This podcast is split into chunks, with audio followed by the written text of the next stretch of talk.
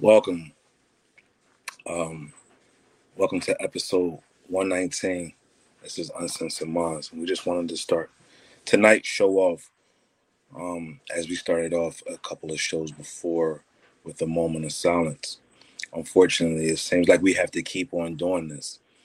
And the moment I'm speaking of now is actually um, close to home for three of the cast members, and those three would be um, T, Ish, and myself. Um, tragically, last night, uh, Philadelphia police officer was gunned down in the line of duty, and we wanted to send our condolences to the family for um, just for the senseless act of violence. Um, the perpetrator was court, for him to lose his life and um, it's, it's tragic and senseless. Um, again, we have to continue to keep doing this often, and it's disheartening and distasteful. So, if if you don't mind, everybody in the comments just put in a hand of prayer, a heart up, or some kind of emoji that that has to do with love or prayer that we need to wrap our arms around those that family who lost the officer who died in the line of duty here in the Philadelphia area. Sit back, enjoy episode 119. It's going to be a great show. The show is dedicated to you, moms, all out there across the world. So it's episode 119. Let's go.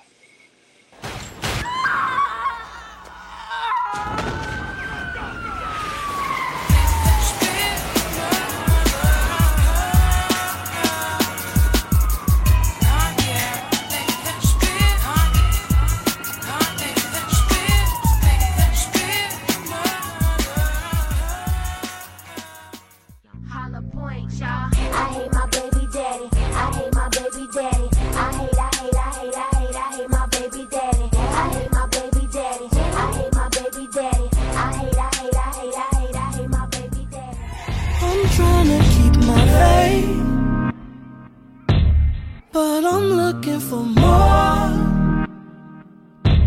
Somewhere I can feel safe, and in my holy war,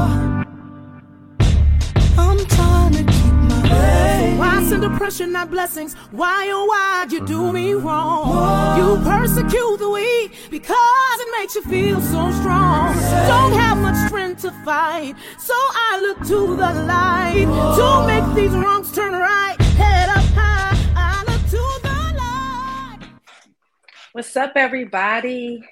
Happy Sunday. What's going on, good people? Hey, Katie. Hello, hello, hello, everyone. My apologies for the late again, but I had to work today and I had to work over today. So, my sincere apologies.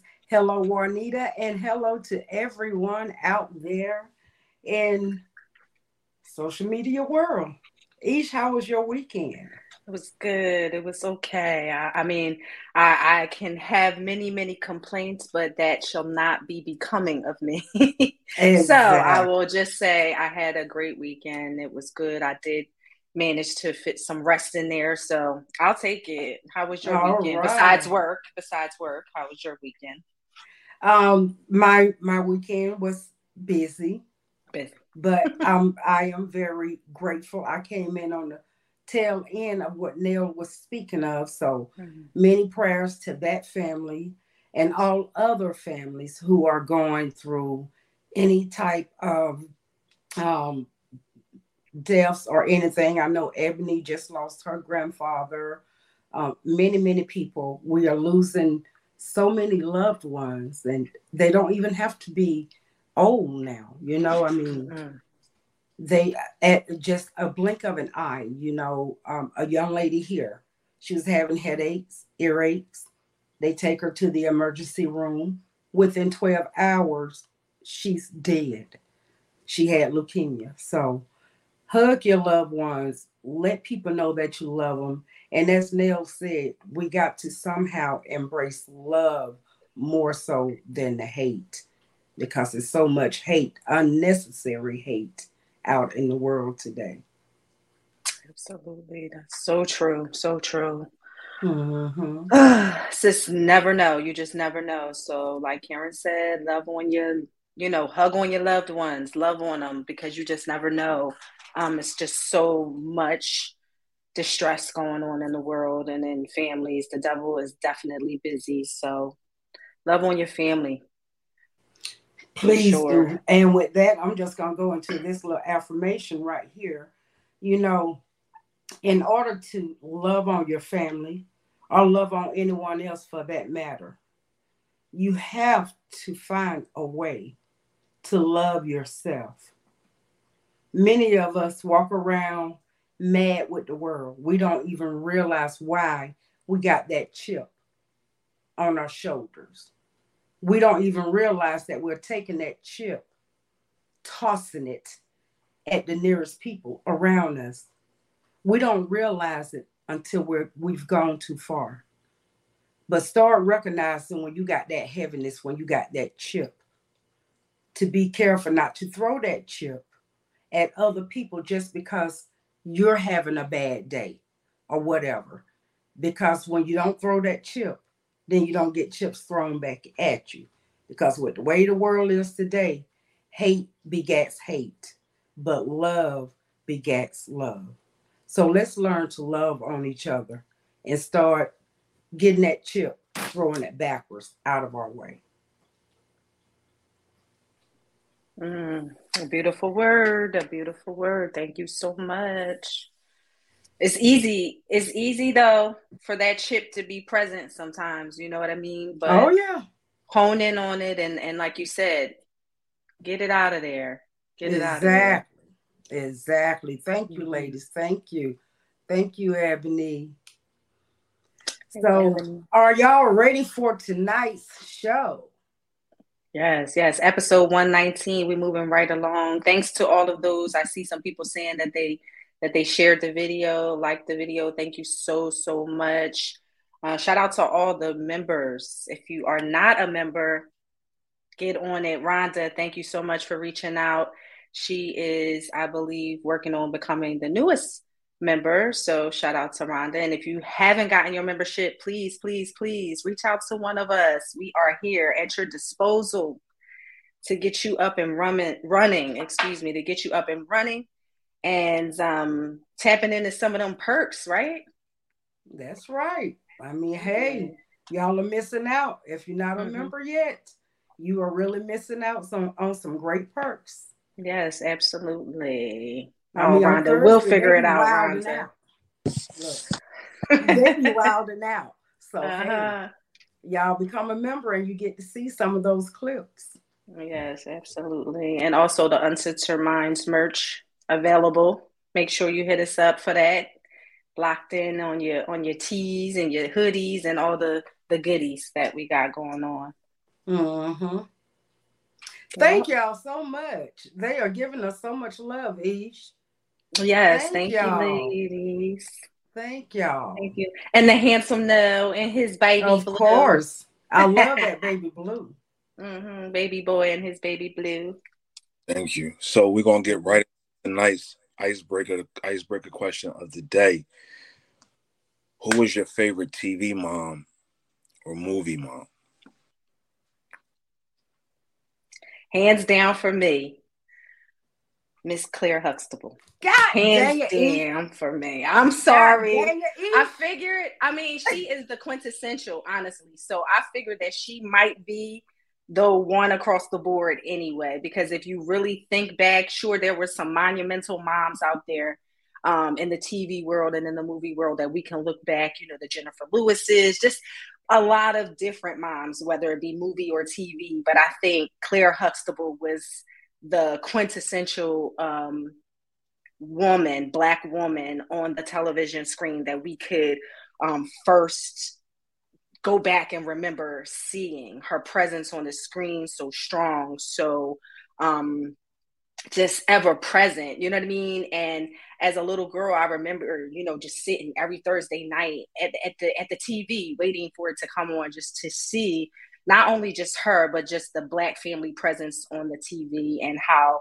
we were presented, um, you know, to the world. So I'm definitely going to say Claire Huxtable. She was beautiful. She was funny. She was smart. You know what I mean? She was a great wife. She was an awesome mom. And, um, you know, she ain't, she was about her business and she ain't played no games. So I loved her for that. So yeah, Claire Huxtable for the win.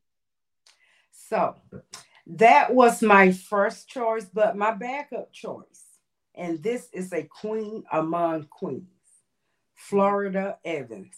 Mm-hmm. Florida held that family down. They didn't have anything, but like a true hood mom, she kept her family together with what little bit her husband went out and made. Mm-hmm. She stretched it and she made sure that her kids stayed on point, stayed in line, regardless of the atmosphere that they lived in. So for me, I would have to say Florida Evans, hands down, was one of the best TV moms. Nice. That's a good one for sure. Mm-hmm. Can't get too far from from um, the tree either. Um, what Ish said is um, for me, it'd be Claire Huxtable growing up. Um, she was our TV mom. Um, and it translated on over to a number of different um, unforgettable roles on um, a different strokes. I mean, a different strokes. Um, a different world. Different world. A different world. Mm-hmm. Mm-hmm. Also, you know, I mean, her sister and um, such an amazing choreographer and dancer, Debbie Allen.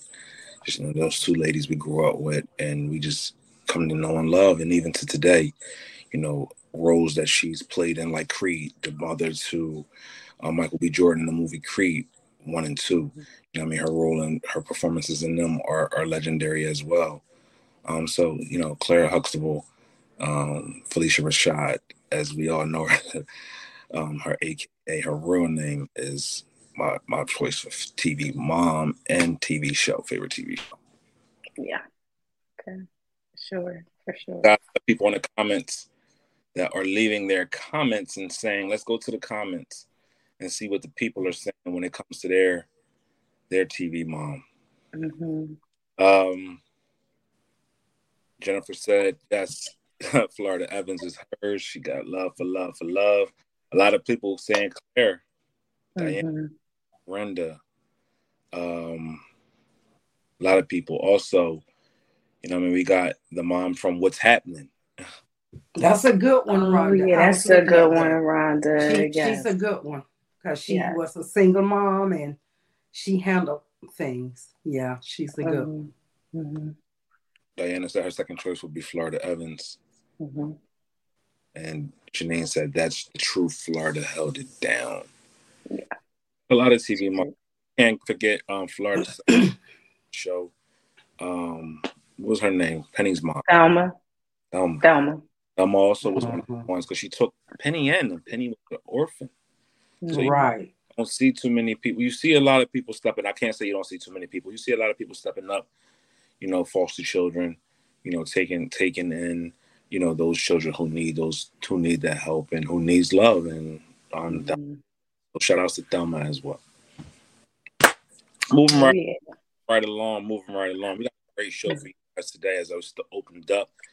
You know, I mean, the, the title of this episode 119 is called The Mom where we're focusing focusing our attention on moms. Some good, some bad, something different. As you see right here, the icebreaker question opened up with the good. Mm are we going to go to the, the bad or the indifferent next? And we're going to let each talk about this one. All right. Well, if you haven't heard, um, as of late within the past few days, a 30 year old mother here in Montgomery County, um, which is very close to Philadelphia. It's one of the few counties outside of Philadelphia a 30 year old uh, mother mother out of Montgomery County has been charged with her six year old son bringing a gun to school. Now he was on the school bus and he was brandishing the gun and and brandish is not a proper word because that's normally used in a crime but he he showed the gun to some of the other students on the bus.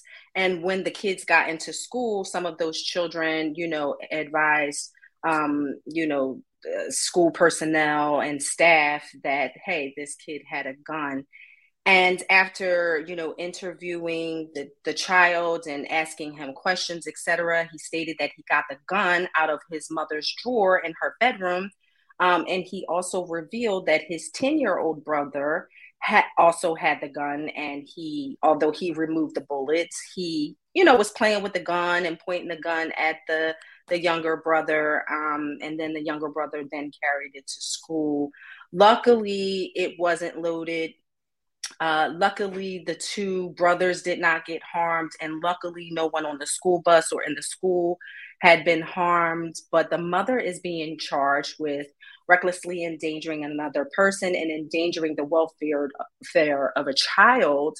Um, I don't know. What are your thoughts? You know, some people are saying, hey, you know, she shouldn't have been charged. It was one of those, you know, situations where you know, she could have, um, you know, just forgotten to put the gun up or whatever the case may be. You know, she shouldn't be held at fault. And then other people are saying, hey, listen, you don't secure the weapon, you don't put it up, you and, and this happens, then hey, you get charged. They can't charge a six year old. So, mom, you know, you get charged. So, we're let's talk about it. Let's see what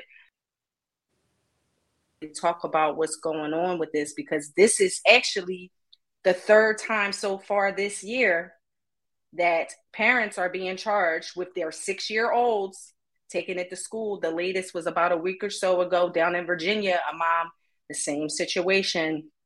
Um, so this is definitely a problem, and we need to talk about it. Mm. We need to talk about that because it's a problem.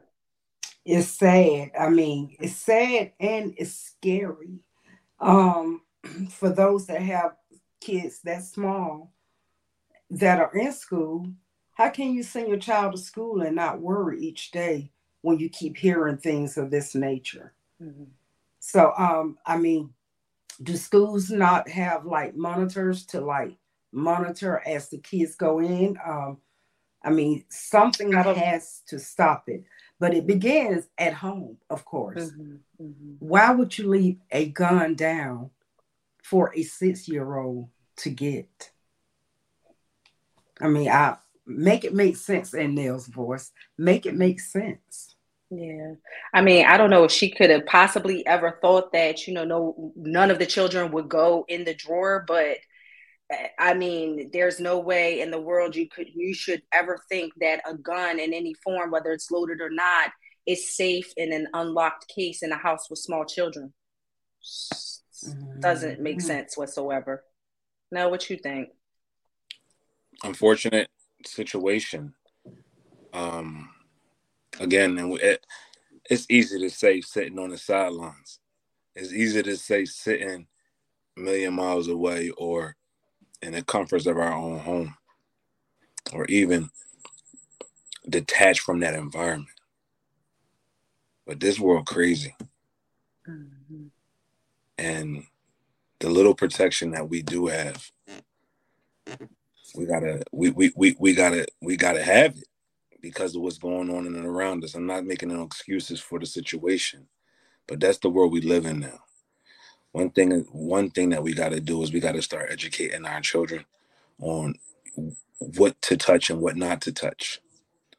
But also too we got to take full responsibilities of our actions and the things that we put in front of our kids. Just think how many times have you threw your cell phone your ipad or any kind of communication device in front of a child just so they can shut up stop crying stop fussing so they can be occupied but are we totally monitoring the things that we allow them to click onto or to or to enjoy while we get a moment of peace and quiet or a moment of babysitting themselves so we can get our vibe on or we can be or, or, or we could do what we need to do right? Or we put out or we, or we go out here and, on christmas time or birthdays or holidays and we buy these children these games these shooting games and these fighting games. What that teaching them That's not teaching them ABCs one, two, three.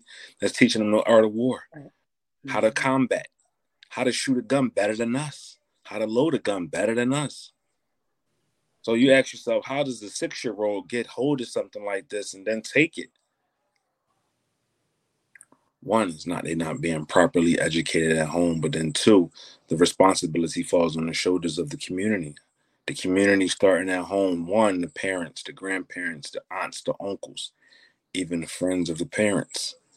It also falls on the shoulders of the our educators and and and and all the people that are employed to foster these young people's growth.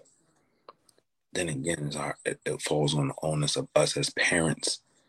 My mother and father taught me we had guns in the house. Don't put your hands on that. Don't touch that. I'll break your fucking neck if you do. And I was afraid to touch it that I didn't want to even go near the, the cabinet, the drawer that was where it was housed at. My mm-hmm. first encounter mm-hmm. gun was about 14 years old. I had to open the closet to get something out. My dad knew I knew the gun was in there, but he knew I wasn't going to touch it because of the fear and that he, not just fear, but the knowledge that he instilled into me. Knowing and that- and you're right, Nair. I I like that word fear because see, parents are afraid to instill fear in their kids today. Yeah. I mean, they allow them to do exactly what they want, and that gives them the mindset that they are allowed, regardless of where they are, to do exactly what they want without consequences. But I don't and, even use the word fear. I want to take that word out the vocabulary. You know why you don't want to use the word fear? Because eh, what I've noticed that with people who have fear, they will use that gun or they will use those instruments before they what be more or less than none because they mm-hmm. are in fear. Right. Look at the cops that pull us over or, or, or attack us or shoot us and kill us. It's not because of anything but for fear. They are in fear of what they think we may do because of the color of our skin or our age or our or, or, or where we come from. So all the time, fear is not always good because it creates problems that we then have to clean up at the end. So it's more or less teaching, instilling a teaching method into each other to say, how can I teach my children what to do, what not to do, how to do it? Yeah, a little bit of fear is mixed into that because you, you, you, hopefully you're in fear of your parents and not wanting to do anything to just to harm yourself, harm them, or you know, place any distrust within them as well. So you know, it's a lot of there's a lot of intangibles that come into that. We got to do a better job of caring our mm-hmm. children and their future. Yeah. Bring up and being responsible. I, I, want to address T's comment. Kids, kids are hard headed. I agree with that, T. And it says what happened if mom gets charged and then nobody's left to raise the child. The cycle continues. But T, let me ask you this: What happened if the mom is not charged and the child does it again, and this time somebody gets shot? So mm-hmm. that's a two-way street right there. Yeah, it's a fine line. I mean, Definitely yeah, a fine line. I mean, is the child really safe there? Okay. And could be, you know what I'm mm-hmm. saying? Because mistakes do happen, could right. be. But when you're looking at it from the legal eye, is the child really safe there? Well, the gun wasn't even purchased legally. Let's start there. So that shows a level of irresponsibility straight from the gate. That's right. number one. Number two, you're bringing that irresponsible behavior that you conducted outside of the home now into the home with two small children. So therefore, okay, you you bought a gun through straw purchase. You might not. You might have a record. You might have a reason that you can't obtain a gun legally to safely own in your own home for protection, etc. But you can at least bring it into the home and be responsible. Lock it mm-hmm. up. Those kids are right. small.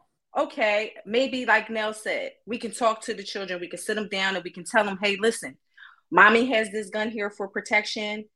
It will be locked up, but if you were to ever see it, don't touch it. You can, like, you know, if you're going to school them, school them, whatever the case may be, but it is going to start with the parents. It's going to start with the individuals in the home being more responsible and how they're keeping this these guns. It's, they're too easily accessible to these children. Way too easy. Way yeah, too easy. They are. And and it, it has to stop. So they have to start somewhere. And I guess they feel, you know, charging them is going to be the way to possibly get, you know, the parents to wake up and start being a little bit more responsible. Let's play devil's advocate here. Let's play double advocate here because this is what we're supposed to be doing on this show, talking back and forth to understand. All right. How do you secure a gun that's supposed to be there to protect you in the event of something happening? Somebody break into your house. How you, you when somebody breaks in, your mode you go into defense panic mode, not rational. Let's get things. Let's go through the the fire escape drill mode. We go through no, panic I mode. got you. So somebody I got you. The window, and you got that you got that gun locked up in a safe in the back of the closet. Mm-hmm. You get into that. You ain't got to go through all those. But stay right there now. Stay right there. You do got to go through those things. To do that.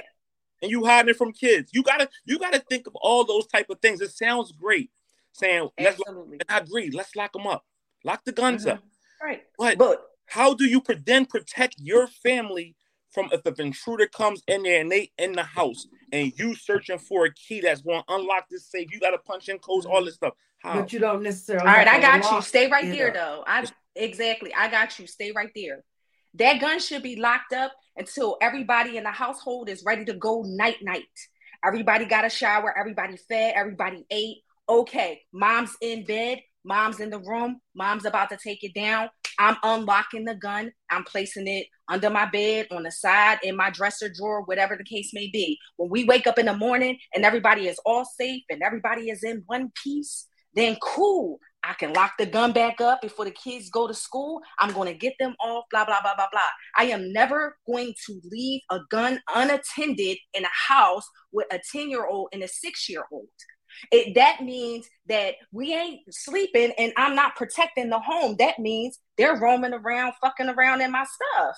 And that's the that's where the responsible part needs to come in. And I get it. You can't lock it up and protect your home and do all of that. You can't run and try to get in a safe or get in a lockbox if somebody breaking in your crib and they standing over you in your bed while you sleep.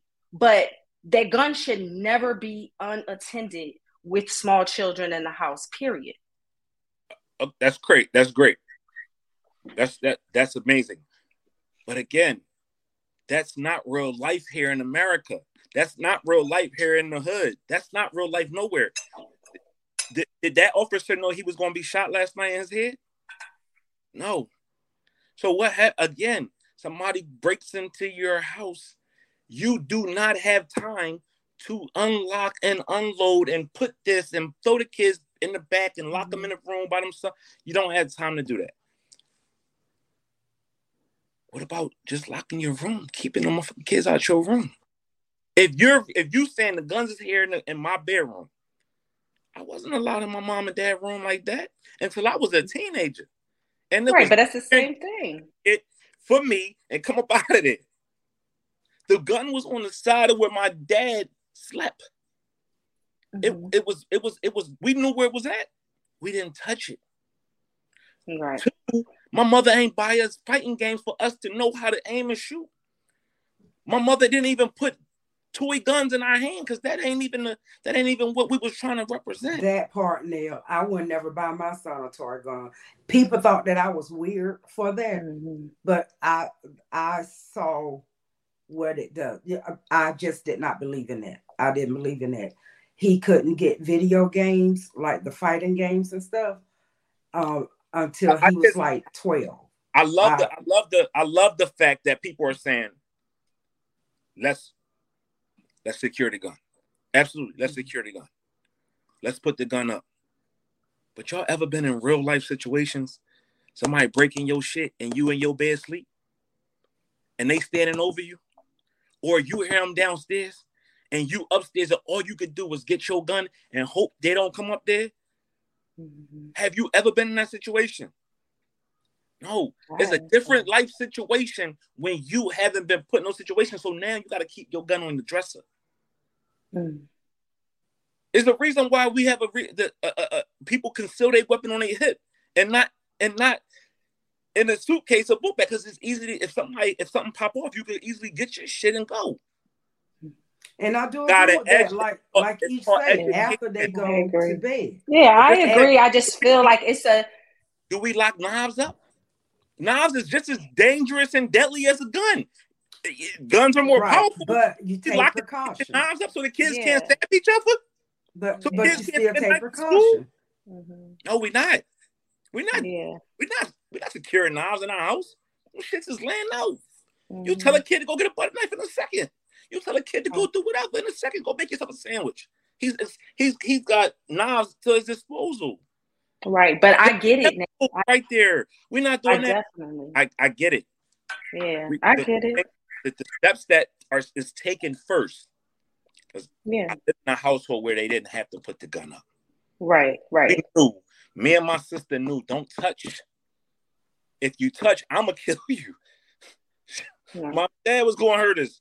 So we have to worry about it's about education first. You know, kids going to try you just because yeah. they want to. They want to explore the unknown. They want to touch what you right. stay away from. Right, they're so, six. You got to think for them. You got to so, think for right. them. So that's why they they have to be held accountable yeah, for what their six year old do. So if you go and lock the gun up, be able to protect yourself at the end of the day. Hide, put the bullet somewhere else take the cartridge out the gun or the bullets out the gun, put them somewhere else, and have just the gun there. Right. Or just something, something when it's when you are not next to it, and a possibility of the child walking in the room being you know a, a, a, a, little boy and being curious and poking and prying and not you know having a household like Nell's or like some of us where we couldn't go into our parents room that was off limits but you know they can roam free. You know what i mean? If you know there's a possibility that your child is going to come in he's six years old you have to think for him. You have to be the brain. You have to be the mind. Absolutely. so if ever that gun is left under unattended you have to be like, well, then put it on your put it on your head. Absolutely. Take it, take it with you out the room. Take it with you down to cook breakfast. Take it with you to the bathroom. Or at that point, lock it up if there's a possibility that they may come in. The the the 10-year-old child took the bullets out and was playing with it and pointing at it. So where were you?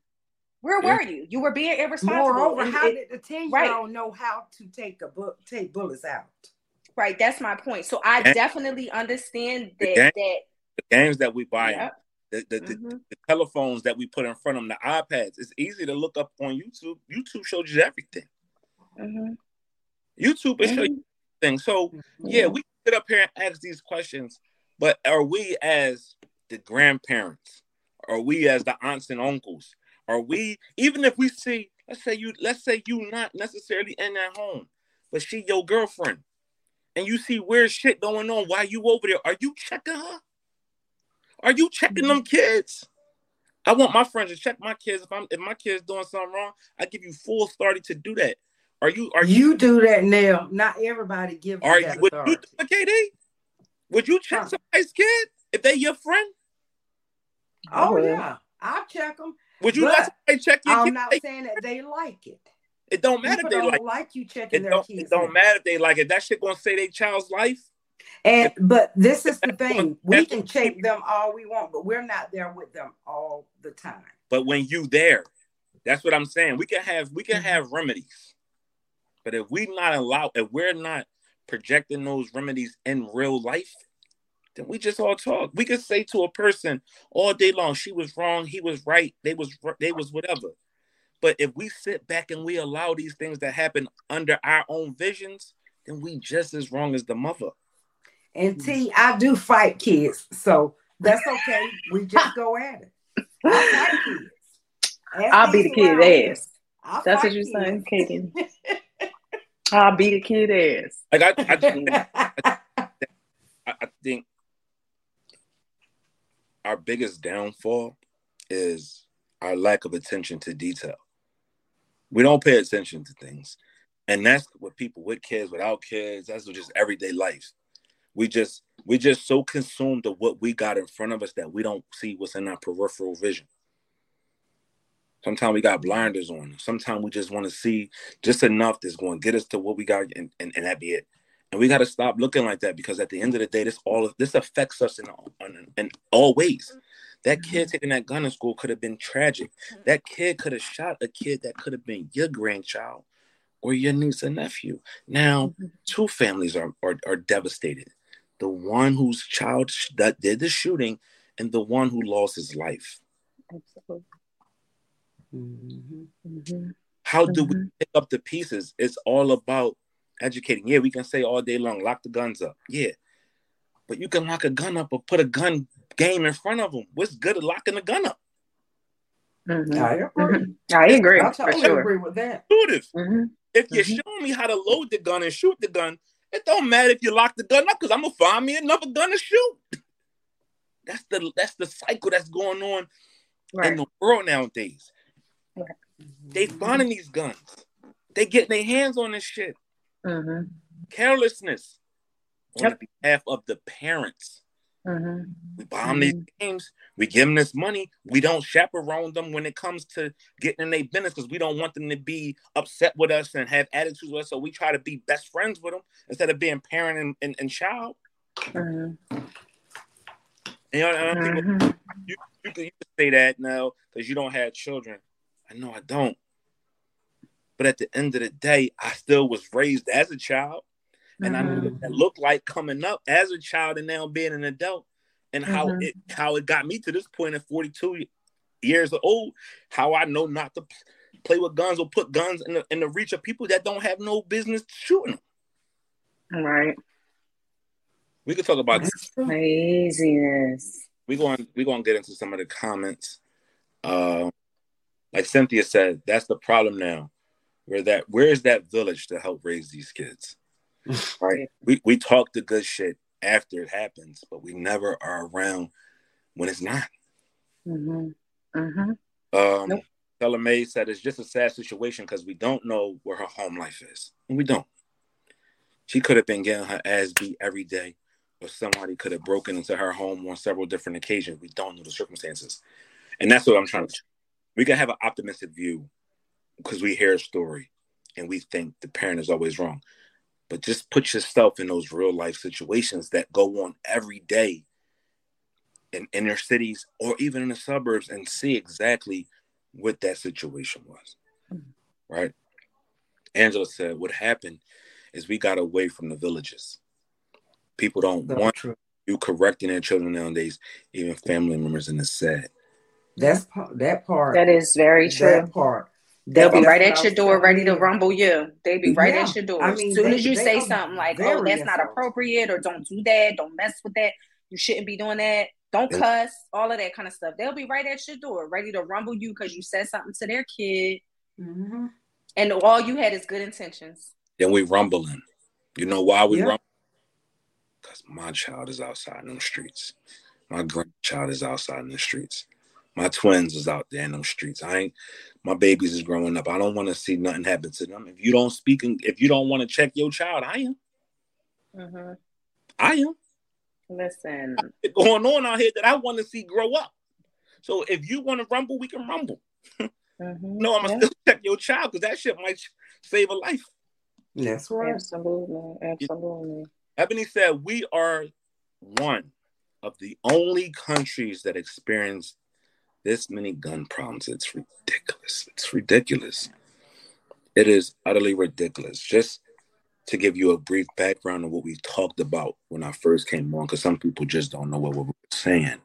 Is a young Philadelphia police officer was gunned down in a line of duty last night by an 18 year old kid who came from the suburbs, a white kid at that, to do some carjacking here in the city.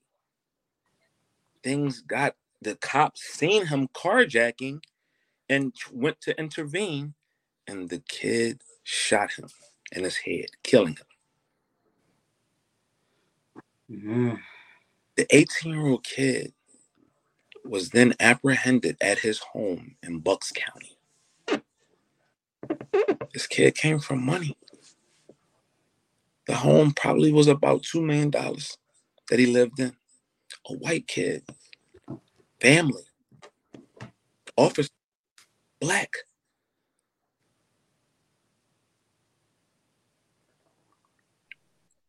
Mm. How you secure your gun then? How you watch out for yourself then? Ebony is right. It's ridiculous. The gun, the, it's out of control. Every other day we're hearing about a gun shooting, and you know what? We don't even get stunned anymore. Mm-mm. Sure we, don't. And that's the sad part now is we don't be stunned anymore. We don't be surprised. We don't be shocked. It's sad that it has become the norm. It's we're sad. Gonna, we're gonna go to two more questions before we roll over into our next topic. Um, Valenia said is but it's crazy because they want you to keep their kids out of harm's way, but you can't control them. Right. And Angela right. You're right, Ish. My first cousin called me to the street because I corrected her child in the baby seat. And I babysat their badasses. Thank God they turned out good. Right. Well, luckily they did, but she absolutely right. Like they will call you to the street, get a whole attitude mm-hmm. about, you know, just trying to. I, I I can remember back when I was growing up, every neighbor checked me. I would be on a bus going to school on a charter bus, cussing, cussing up a storm. Somebody was there gripping me up. Hold, watch your mouth, young lady, before I go tell mm-hmm. Joyce. Before we got the right. Your mouth. Plus, yes. plus your mama got you when she got there.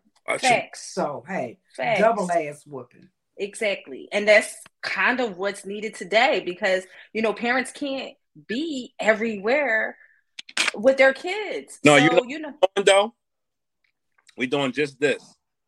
Nah, mm-hmm. somebody else to do it. Nah, I get somebody else to do it. Man, that's what we saying. When we when the kids is out here cutting up, the same way we was chastised and the way we was villaged coming up. You know what we saying? Nah, get somebody else to do it. Not me. Not me. Ask how many times I had some arguments with some neighbors because I told their kids they need to cut it out or they need mm-hmm. to to move it back up there or stop that. Don't do that. Oh, I'm one of those. I'm but one, the I'm first blame goes to the law when they took whipping away and tried to tell parents how they can, um, you know, discipline their children. When they took that law right there, those kids took that shit to heart. They're like, you can't touch me. That's child abuse. KD, the law ain't the number one culprit. It's you as the parent. If you let the law tell you you can't whoop your kid's ass, you're fucking crazy. Well, I'm just oh, I, I didn't whipping ass. I got whooped. Me. And they told this one right here did. But I'm just saying. Body around with cops. Of what, what the problem is. Take his, take his badass with y'all then and let him see mm-hmm. that. I agree. Other side of this I, threat. I totally agree. So if you allow the if you allow the law to dictate how to how you discipline your kids, I say shame on you.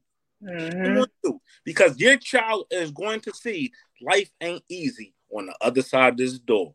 Listen, you ain't got it. Call them. Just ain't call them. Mm-hmm. That's have. And I, I, I would tell them I call because by the time they get here, they're gonna have a reason. I guarantee. And, and you know what's so crazy, KD? Speaking exactly on that, then they now say the parents are not disciplining their children as they should. The well, the way it That's is. the reason why, because they're afraid because DHS got involved, or DHS is the Philadelphia version, or the you know the Pennsylvania version, DHS. Well, oh, they got involved, and now you know you could be charged with you know child abuse or whatever the case may mm-hmm. be. But now, when the kids is unruly and out of control and on the street and cutting the fuck up, now it's the parents' fault. Okay, well, pick a side. Decide right. what y'all want. What y'all want. You know what I mean? Because it's out of pocket. I picked a side of ass whooping. We getting one. Facts. That was a great topic. Thank y'all for mm-hmm.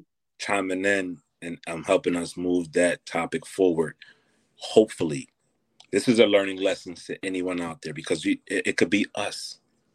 It could be us in the line of fire, but it could be us facing these challenges, or having to need to sit down with someone who was going through these various issues and problems with their children.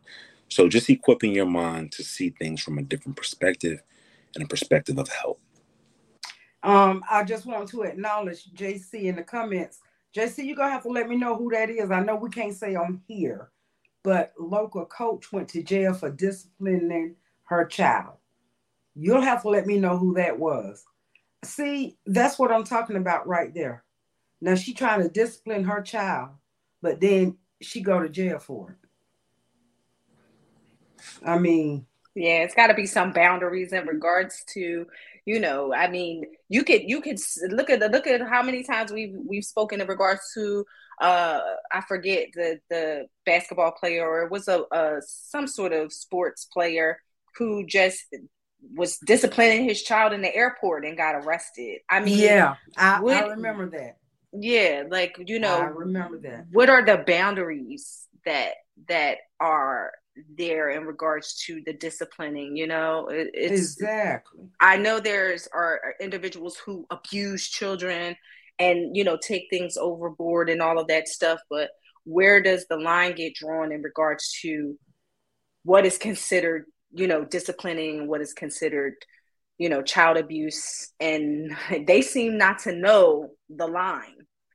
Because if you could get arrested for smacking your child that's fucked up. Yep. I got yep. sarah. There we go sarah. That's what i'm talking about. $50 for your books. Mm-hmm. Mm-hmm, mm-hmm. so wow. about this topic. We're going to transition. Again, this is the Mom Podcast this this this Sunday evening here, and we're going to go right into the next topic. And we got a video for you. There, this comes with a video, so I need you to pay attention, listen intently, and decide which aisle you're on. Are you on the side of the mother, or are you just like, what are you talking about? This is crazy right here. This is crazy. My son is not coming home today. At this point, I don't even know if I want him to ever come home. I really hate his dad, and it makes it so hard for me to like and care for him the way a mother should. Y'all will probably drag me in my comments, but I have to live in my truth. My baby daddy was bragging about how he took my virginity, and he kept bringing up old things that aren't even co parenting related so I told him that I fucked his best friend first and that I never cared about him.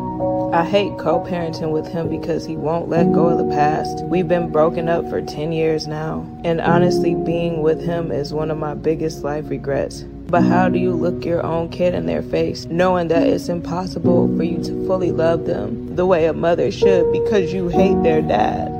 The disagreement was so stupid and simple, but it resulted in my son showing up to school four hours late. Usually I would remove him from that situation, but this time instead of taking him away, I'm making him.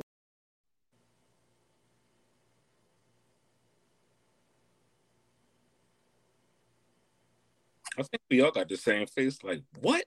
Yeah. The- if you're not affected by this video, just somewhere deep down in your heartstrings, um, yeah, this this one is pretty heavy.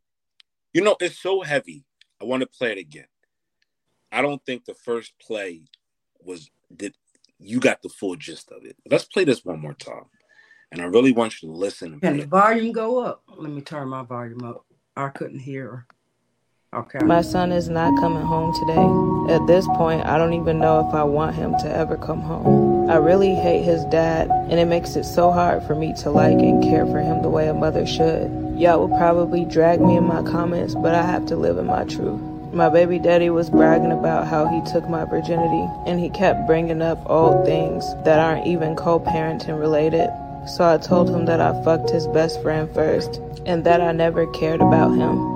I hate co parenting with him because he won't let go of the past. We've been broken up for 10 years now, and honestly, being with him is one of my biggest life regrets. But how do you look your own kid in their face knowing that it's impossible for you to fully love them the way a mother should because you hate their dad? The disagreement was so stupid and simple, but it resulted in my son showing up to school four hours late. Usually I would remove him from that situation, but this time instead of taking him away, I'm making him. So, what you've just watched was a mother saying she doesn't want her six year old son to come home because of the hate that she has for his father. Every time she sees her son, it reminds her of her baby's father, of his father, and she just can't take it anymore. You ladies, as mothers, as mothers, hearing something like that, and I get it. I'm gonna let y'all say it. As mothers, I want y'all to give y'all take on that.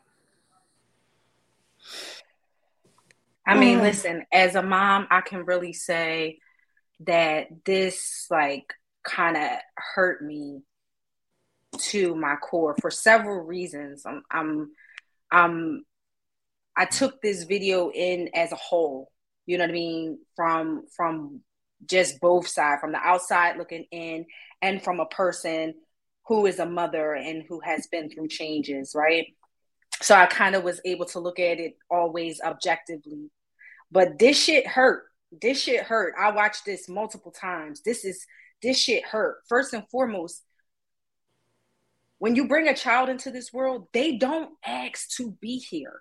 You make a conscious decision, whether it's, I'm going to say you should make a conscious decision that the reason that you're bringing a life into this world is to to love to nurture to to protect etc not on the basis of a love that you believe you have you know possibly had with the procreator the other person that you're procreating with that's what's the sad part because she relied her love for her child on the love or the lack thereof in that man. And that is wild to me. Hmm. That is wild to me. How hurt, how triggered do you have to be to say, I do not love or care for my own flesh and blood because of what this man did to me, because of how he triggers me, because of how he treated me, because of how I don't love my kid because of that shit. That is some deep shit. She has some deep rooted issues. And it's unfortunate that child will never have the motherly love that he deserves. That's fucked up. Yeah, I'm looking at the comments. Um, and that was my first thought is she need help because of what she has done, because she need that mental help. Her child will always be in need of some type of healing because this has to, I know for a fact that it's damaging to her child. I know without a doubt that mm. damaging. Gotta be damaging things have been said to my son, not by me, but damaging things have been said. And for him to know that his mom does not want him, first of all, she's not over his father. There's no way she can be over him.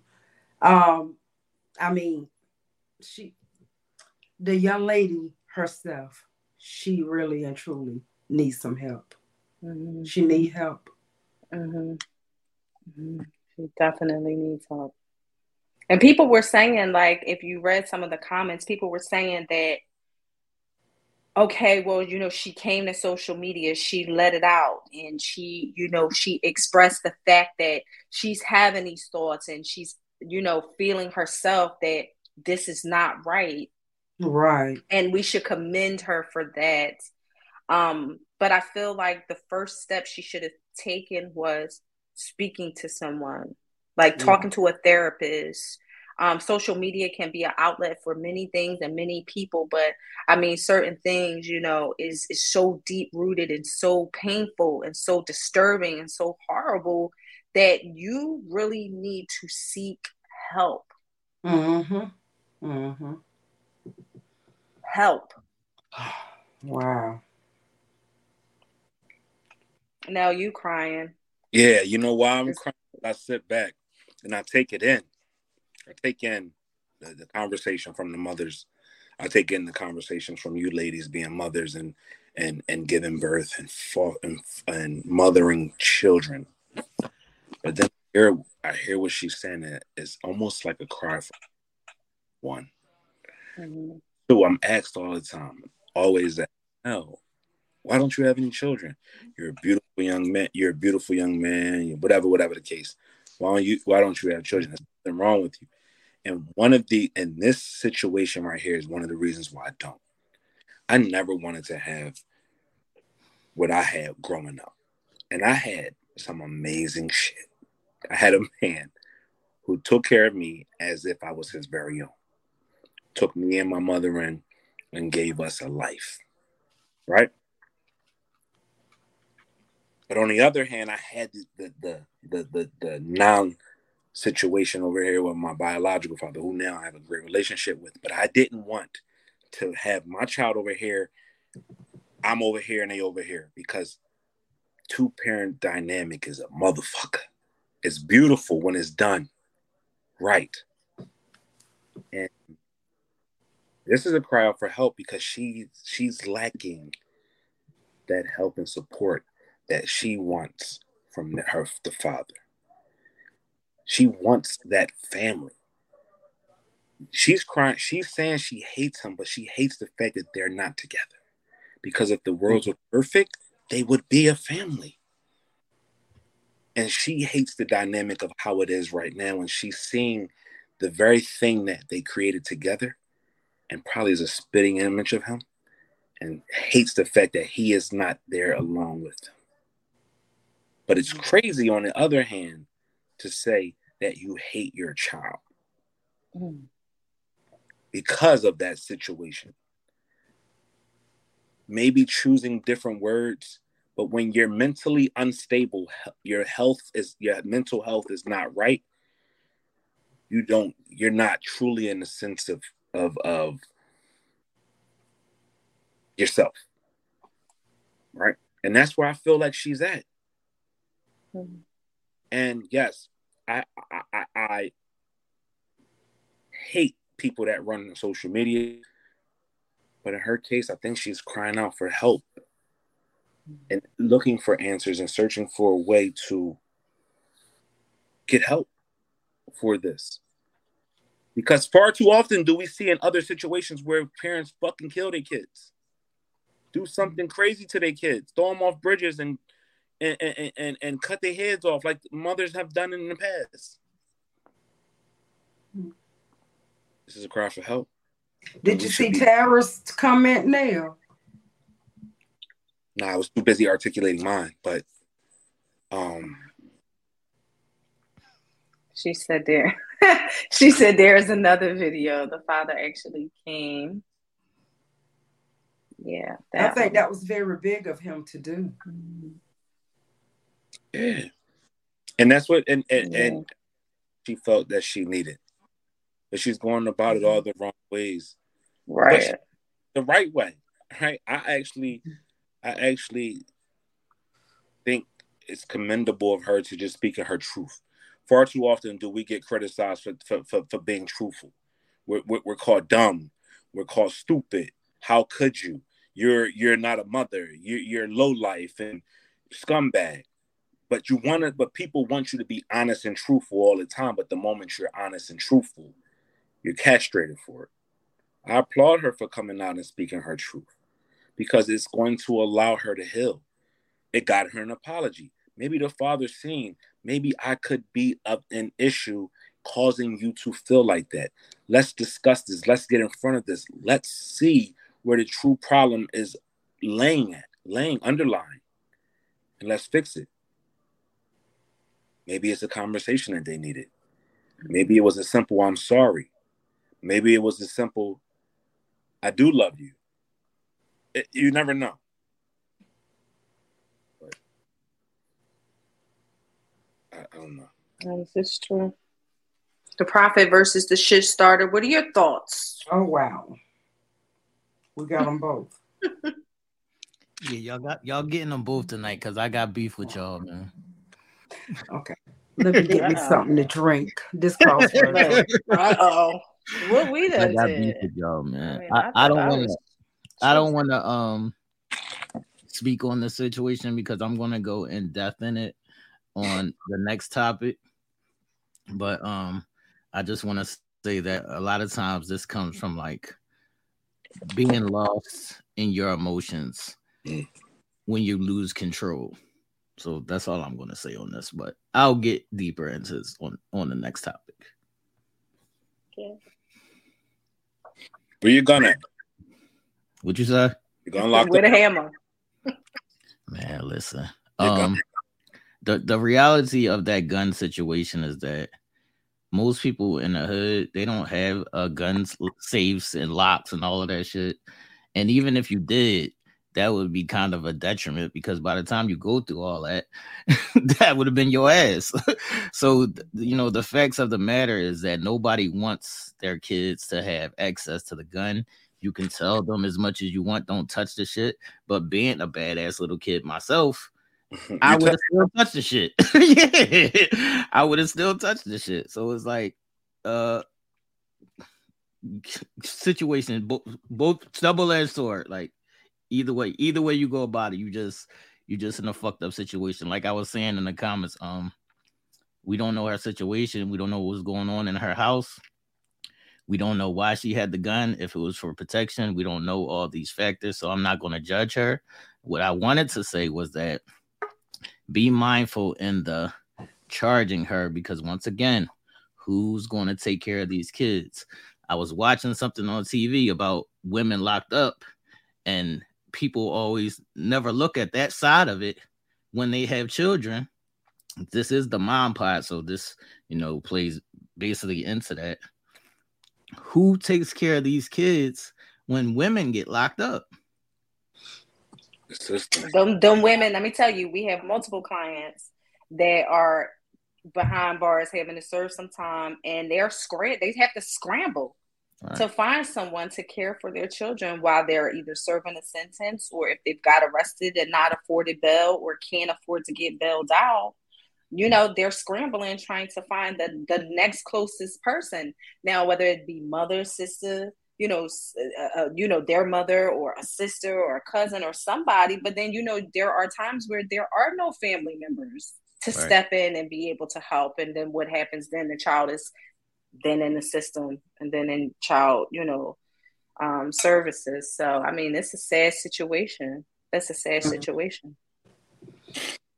And to think about it like she's purchasing that that straw purchase whether she beats the recklessly endangering another person charge or you know what i mean uh, uh, uh, endangering the welfare of a child even if she beats those or if she accepts a plea deal or something like that for probation or whatever she still got to face that straw purchase Facts.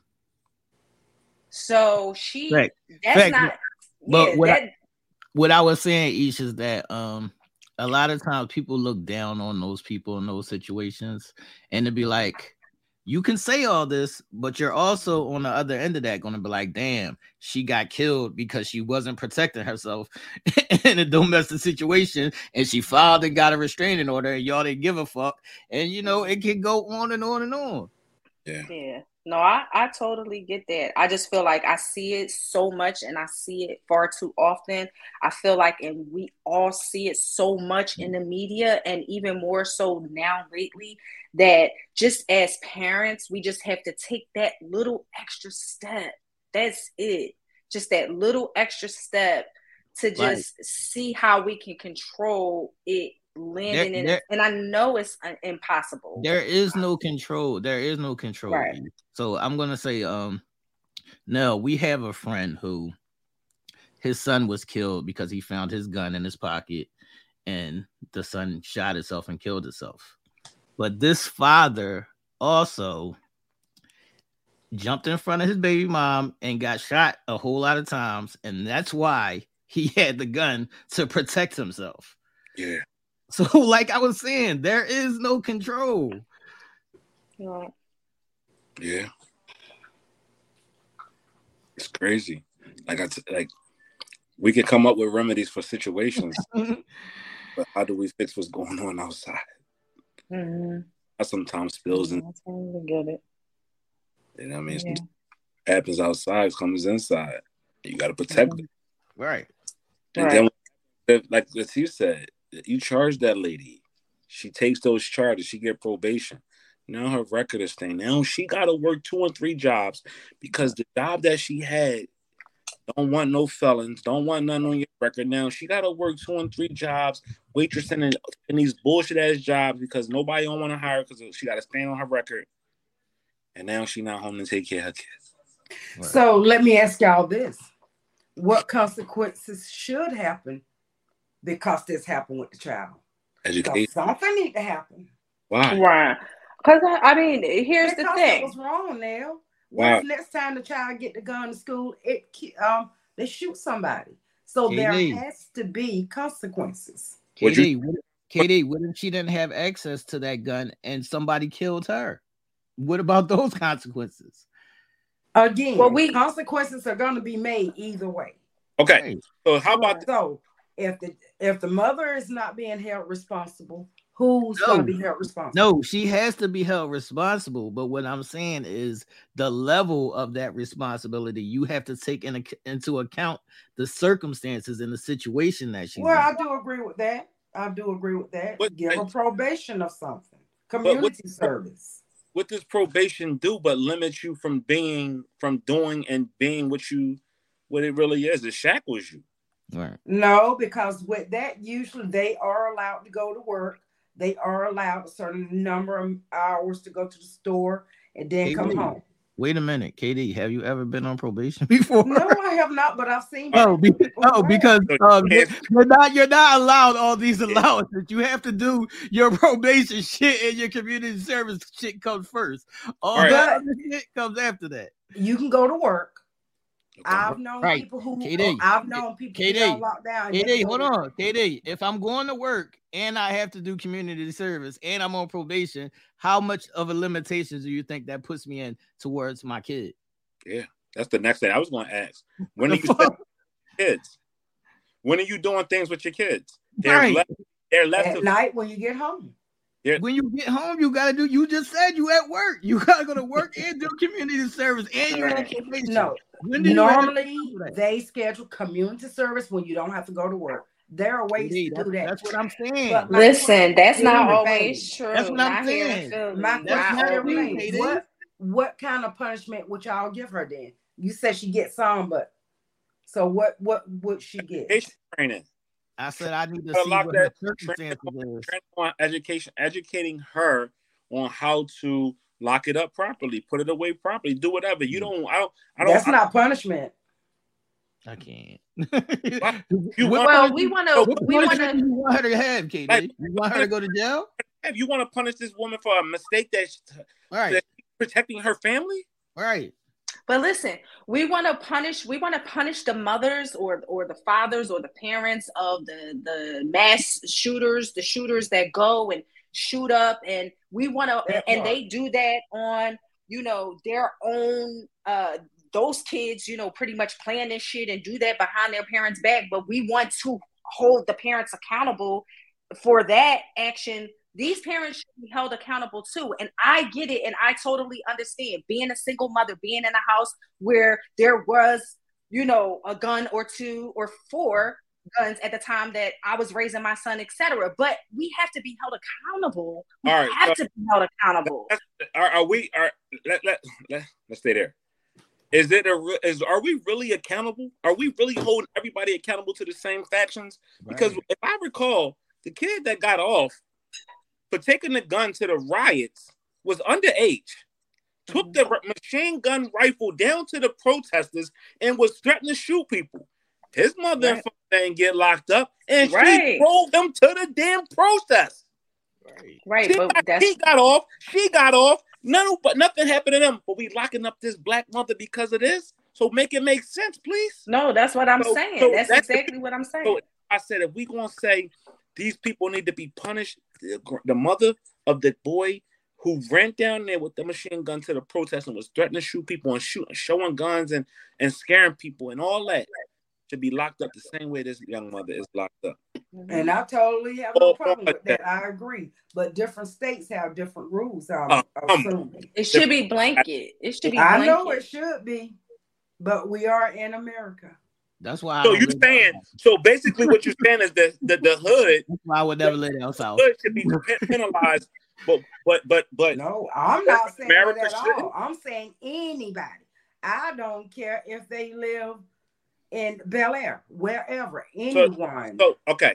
So where's the rehabilitation? Hold on, hold on, hold on, hold on, hold on. Now, let me ask KD a question. So, KD, in the circumstance that I presented earlier with my friend, right? He had got shot. He had a gun to protect himself. His son found the gun and killed himself. They locked him up, and he did like seven, eight years off of that.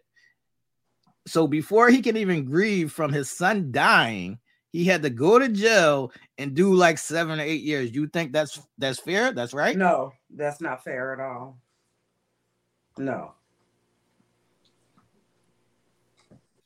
That was not fair. That was not fair at all. But I'm saying when a child and now there was this instance where these other um another child did the same thing, nothing was done.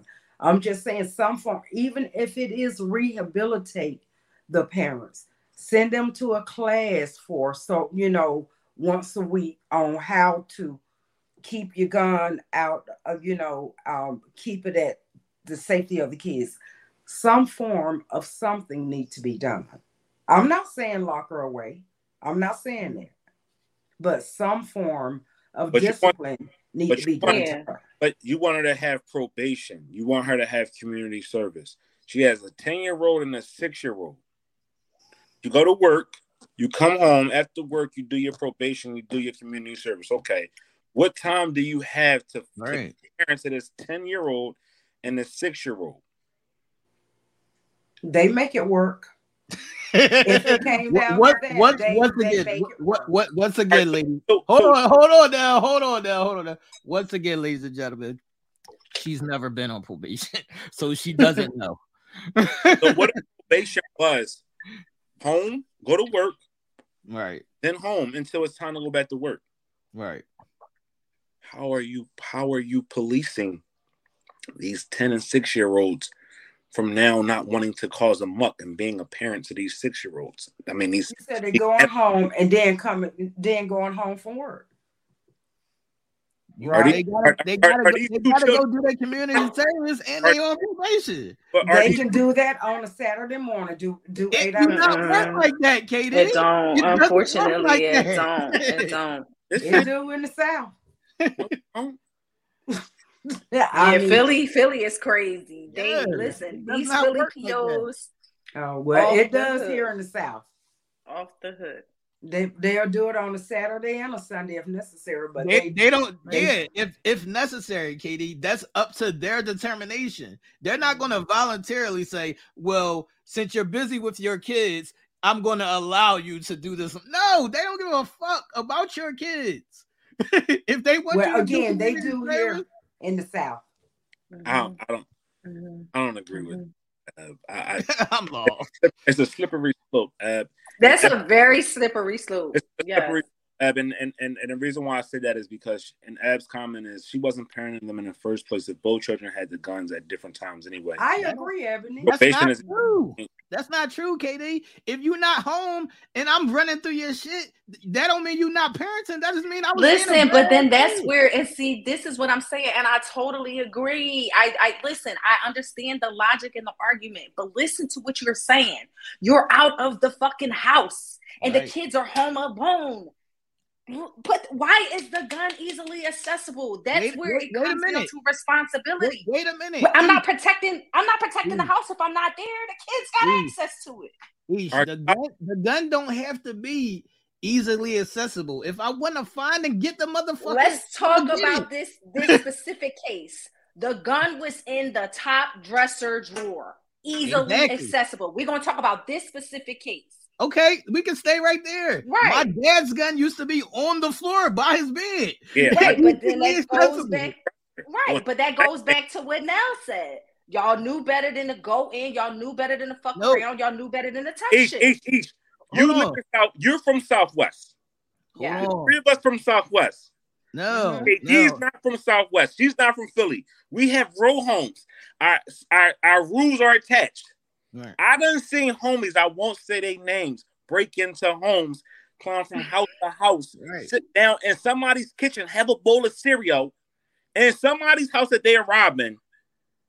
So you tell me, how do you? How am me? I'm laying there with my lady. We laying in Southwest right now, and somebody breaking my house in my in my in my bedroom, and I'm supposed to jump up, babe. Go in the back room. Let me fight this nigga off while I try to grab my gun out the safe, out the closet, Right. then try to shoot him and protect us all. Hold on, mm-hmm. hold on, hold on, though, because Ish was saying earlier about how you said, you know, your parents made sure that you wouldn't touch it. Mm-hmm. Ish, my dad made sure that I wouldn't touch it, and I knew I would get fucked up. But guess what? You think I was gonna do when he wasn't home? He was Touch gonna it. touch it anyway. the fuck?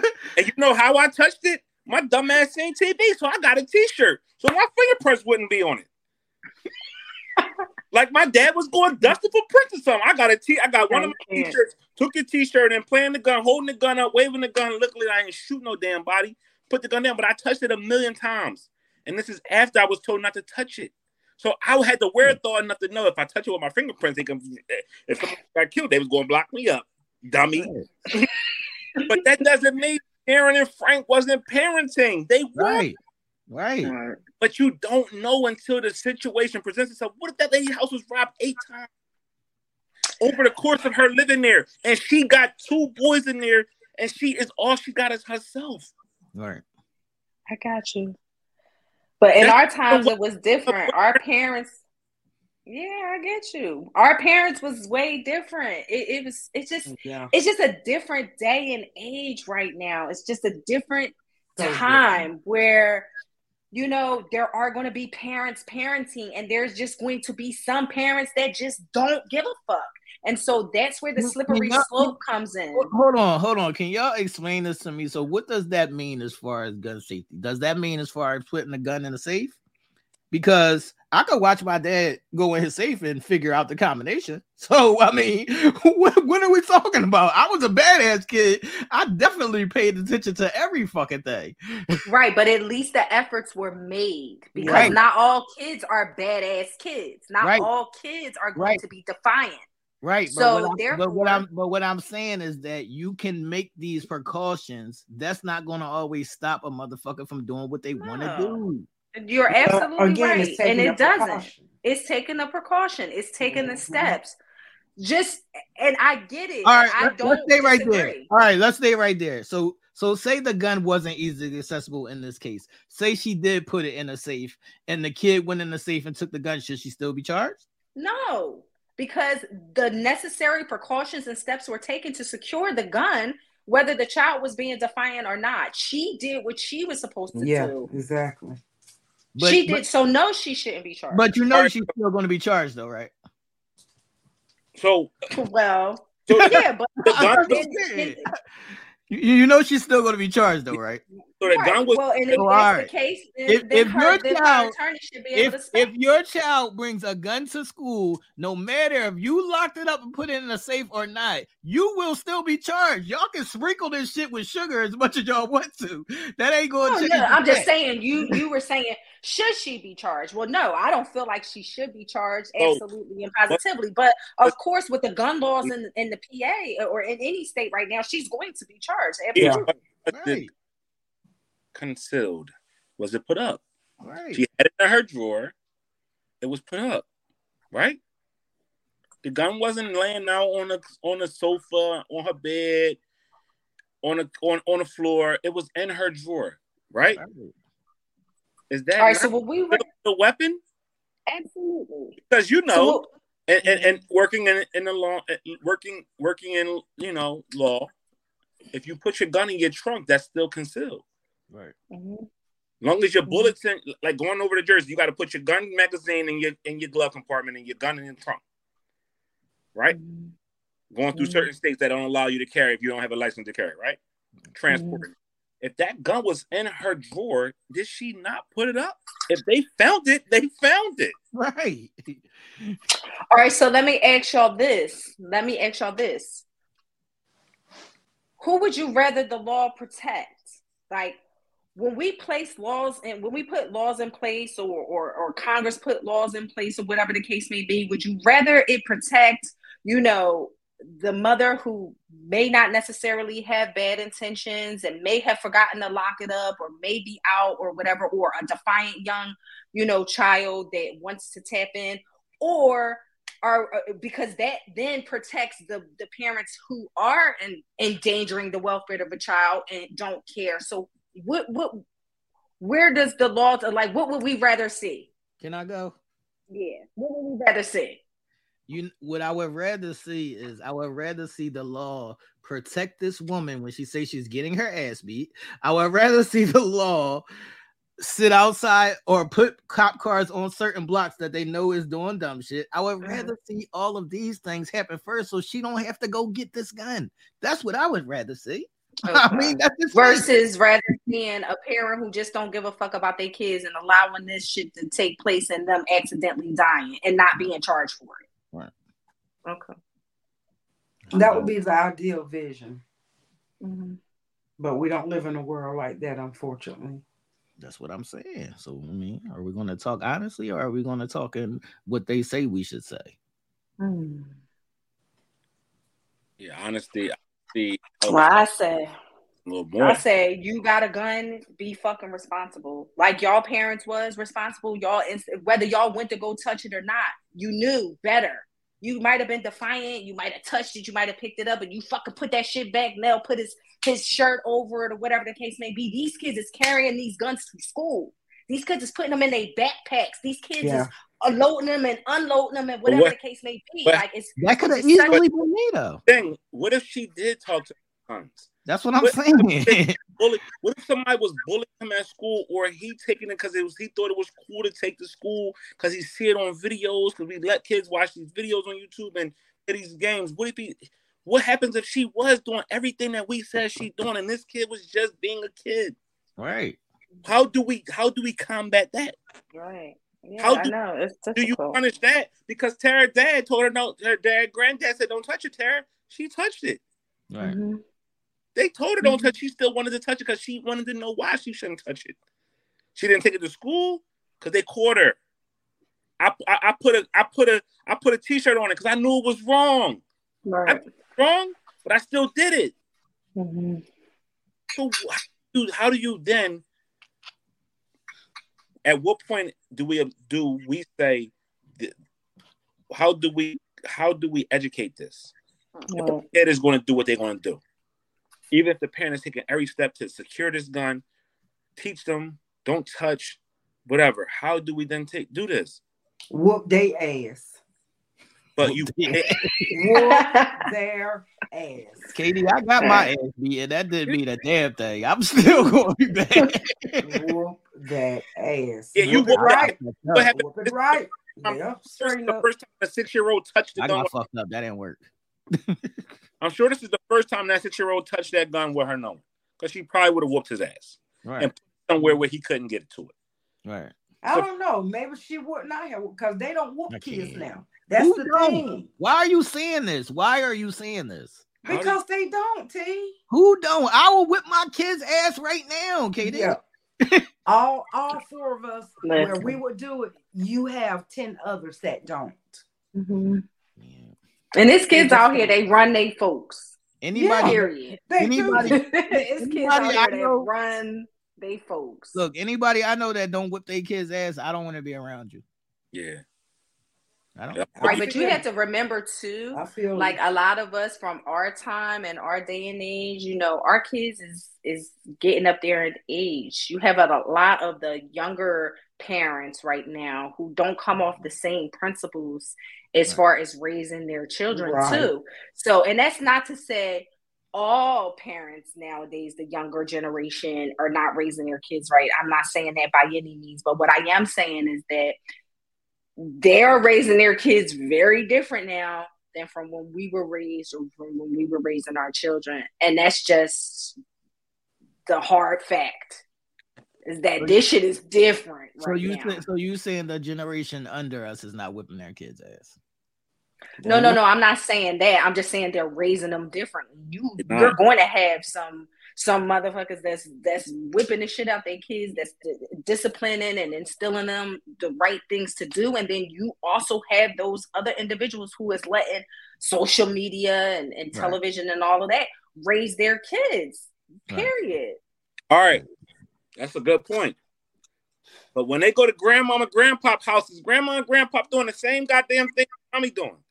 Is grandma and grandpa putting the phone in front of Sometimes. saying, "All right, just be quiet," because I want to chill and watch my stories, or chill. I want to relax. I want to do whatever, Right. or chill. I got company coming over tonight. Your little ass need to be in bed doing whatever you need to do, but shut the hell up. Are they going to grandma, grandpa, auntie, uncle house who was raised the right way and still getting the same treatment they got at home? You got a lot- Grandma and grandpa sitting at home in the corner, scared as hell, because they ain't never seen nothing of that. hey, nature. hey, stop with the false. Uh, uh, I'm, Yes. I'm serious, Nell. I'm serious. Let's My live mom- real world for a minute. We My gotta mom feel- my kid's ass. I don't know what you talking about. mean, I Yeah. would too, but My I'm mom telling you now, my son these up. little badass kids today, they would jack up their grandparents. You They know why? about- You know why they would? Because these grandmothers and grandpops want to be their fucking brother and sister to these kids. No, the They want to be, they want to be on to TikTok, popping and locking their ass the same way they Grand- kids. do. Well, yeah, some of them are, yeah. So they Now don't have they no are. fear. It is no disconnect That from they mother, are. grandmom, sister, auntie. It, it's just no. It's like no. It's no nothing. No authority. But the Mm-hmm. grandparents, if are we saying these these the new generation is wild? Where they get their wildness from? What did we did we forget something as a parent? Because we are the parents of this wild generation that's growing up. We're the grandparents of this wild ass generation. So did we stop being parents the way our parents was parents to us? Mm-hmm. Did we say, I don't want to be a parent to my kid. I want to be a friend to my kid. I want them to like me so much that I'm going to stop parenting, or am I going to parent and whoop their ass the same way my parent whooped my ass? Right. Right. But then you you do have to last one of remember now. Right. Yeah, but you do have to you do have to realize too. Some of the grandparents get younger and younger. Right. Yeah. So and it and like with us, you know, our we would be tough grandparents. We would be making sure our grandchildren doing everything that they need to be doing, etc. But you know, you got some that's a little younger than us that Yeah. might not. But that's true. But are we, even the older grandparents, even the ones that got a hold of their household, are we then putting our, when our grandparent, grandchildren come over, are we letting them lay on the couch for hours in front of their phone and their tablets? Are we checking homework? Are we checking them to ask them what they ABCs, one, two, threes, how to multiply and divide? No. As long as they cooling, as long as they not bad talking us, and as long as they got some sort of whatever, we don't really, they're not really checking. I've been over a Mhm. number of people's house that got kids, Mhm. and, and and they as long as the kid ain't running around wilding, when they got company, they they they cool. They don't worry about none of that. I agree, Nell. The things that they take in and digest, they saying, "Here go my phone, go to YouTube. Here go the remote, do your thing." Oh, little Johnny in his room playing a game, been in for eight hours. He ain't come out only to get a peanut butter and jelly sandwich. He cool. Right. So it's uh, we can beat the parents up, but then we got to beat ourselves up too because we we all are that village. If we were village, what happened to us villaging? we got so many excuses why we can't village. Oh, if you village, somebody going to going to call the cops on you. Oh, somebody going to want to fight you. Oh, somebody going to say this and say that. And Fight me. that shit going to save a life, save a life. Mhm. I'm sorry, I ain't finna go to jail for somebody else's child. I damn escaped This, it that's with the problem, KD. Yes. Problem.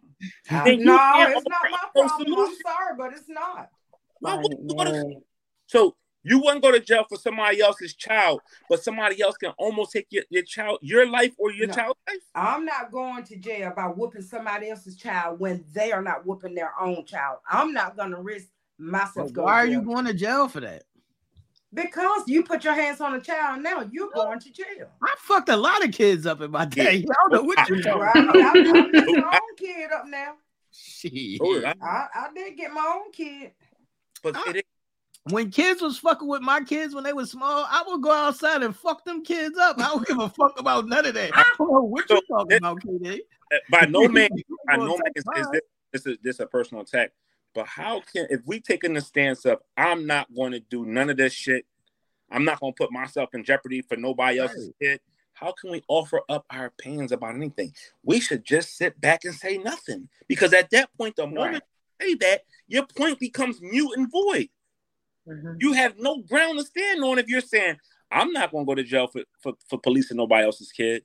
Then how can you speak on anybody else's kid? You know what, Nell? You can sit up there and say that all day long, but if given the choice, you know you are not about to go to prison for whooping somebody else's child when they don't even try to discipline their own child because no amount of discipline you give, if they're not getting that discipline at home, no amount of discipline you try to give that child is going to stick. You don't know Darnell Sharif Gathers then. I'm not even that point. I'm Darnell Sharif Gathers because that means I I'm not being true to myself. If I will stand up and whoop somebody's kid's ass, if it will save their life in the future, I would. I whoop my ass. Somebody was uh, hard on me somebody spoke up to me when my parents wasn't there to do it. So I'm going to do it. Hey, no, hey, no, what they what they call that? A G check. pretty much. But I think too that's from our from our upbringing and our neighborhood. I'm not gonna lie. When when it comes to somebody else's child, it's got to be my grands. I will get their asses. I get theirs. I think but it was instilled in us. Yeah, neighbors or whatever. Yeah, I would try if the child is going in the road, hey baby, come out that road. I'm not about mm-hmm. to go up and try to whoop nobody else's child. You wasn't. I think it's different for us for South. We you was wasn't, raised wasn't different. Our neighborhood was way yeah. different. Wasn't yeah. following me from the beginning. People, I, I, am and I'm gonna direct my comment right now to the people in the comments that been with Friday Night Lights since the start. I had a friend by the name of Baines, one of my best friends. Grew up with this guy since I was 10 years old he had his son, his oldest son. His name is Kaim. I can speak on this because Baines wouldn't have a problem with it. I took Kaim one day and went on live. And Kaim, I took him around me that, that day because he told me the working man is a sucker. And I took that man to every work site that I possibly can and had him working to see if the working man was a sucker. And by the end of that conversation, he said, Uncle Nell, I just wanted to come to you and say, you know what? I apologize for the disrespect.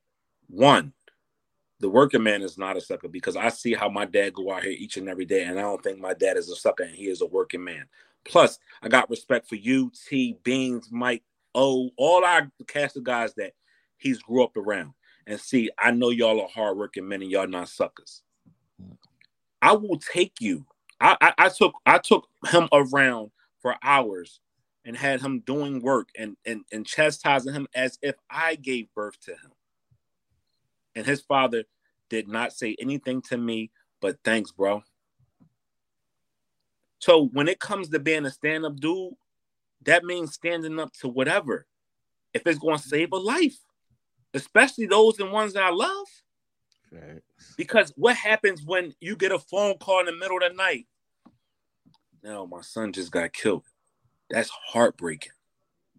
O had to O had to go through that. Right. We had to go through that as his friends to get that phone call and then be there for our friend. Right? Or I get that now. That's what I'm not saying that. I'm saying a stranger's child. I'm going. Ebony's child, yeah. Ebony know that I would get her children behind anytime. Hey, if there's a kid on my block I don't know, I'm going to jail over them. You know why? Mm-hmm. Because what happens if Saya where Dior is outside playing and somebody hurts them, or any other kid that I'm associated with hurts and kills them in the future. I'm protecting someone else's um from losing a loved one. So if it means going to jail for a minute, then I mean, right, you act like you getting a bid. like it's a bid attached to this. This ain't this ain't no bid. Get the right attorney. It ain't no it ain't no bid. Period. sometimes, sometimes you gotta. Sometimes you gotta be the sacrifice. Man. If it's save if it's going to save multiple lives, because that's the trickle down effect. You know what? When that kid grow up, you're like, damn, I, I was drawn. Let me chill out. Sometimes you can get through. People get through certain ways, and when, when when the parents can't, it be the ones that they see and respect. Like, damn, no, no, a cool dude. He do his thing. He he's still young. He's still vibrant. He's still, but he's still mature. Let me listen to him because evidently he got something going on. He came about the slums. He he doing this thing. T they doing their thing. They got shit going on. They came from where I came from. Let me listen to these dudes. Sometimes it could be that. Mm-hmm. Be a mentor. Think a cop really locking you up if you say I whooped his ass because he was out here drawing? They gonna be like, Mr. Gathers, thank you. The way the way crime is real and the way people is just shutting their doors to to stuff what's going on out here. These cops want us to be be on patrol and help. You think a judge is going to sentence me to any time, community service or probation because I, I beat a child's ass because they was out there doing something crazy? No. I don't know about the law today. Well, I guess they like that in in, in, in Thompson. That's no, why I said I can't do they're, that. They're like that in this country, unfortunately. Not, not in my mm. city, man. not in my city. so it's not against the law too. no. no. oh, so y'all it's to the extent, yeah. You're not you you're not beating them to the point where they're allowed to abuse their kids, the but not police commissioner, the mayor, the governor is literally asking people for help. Right. Yeah, for help.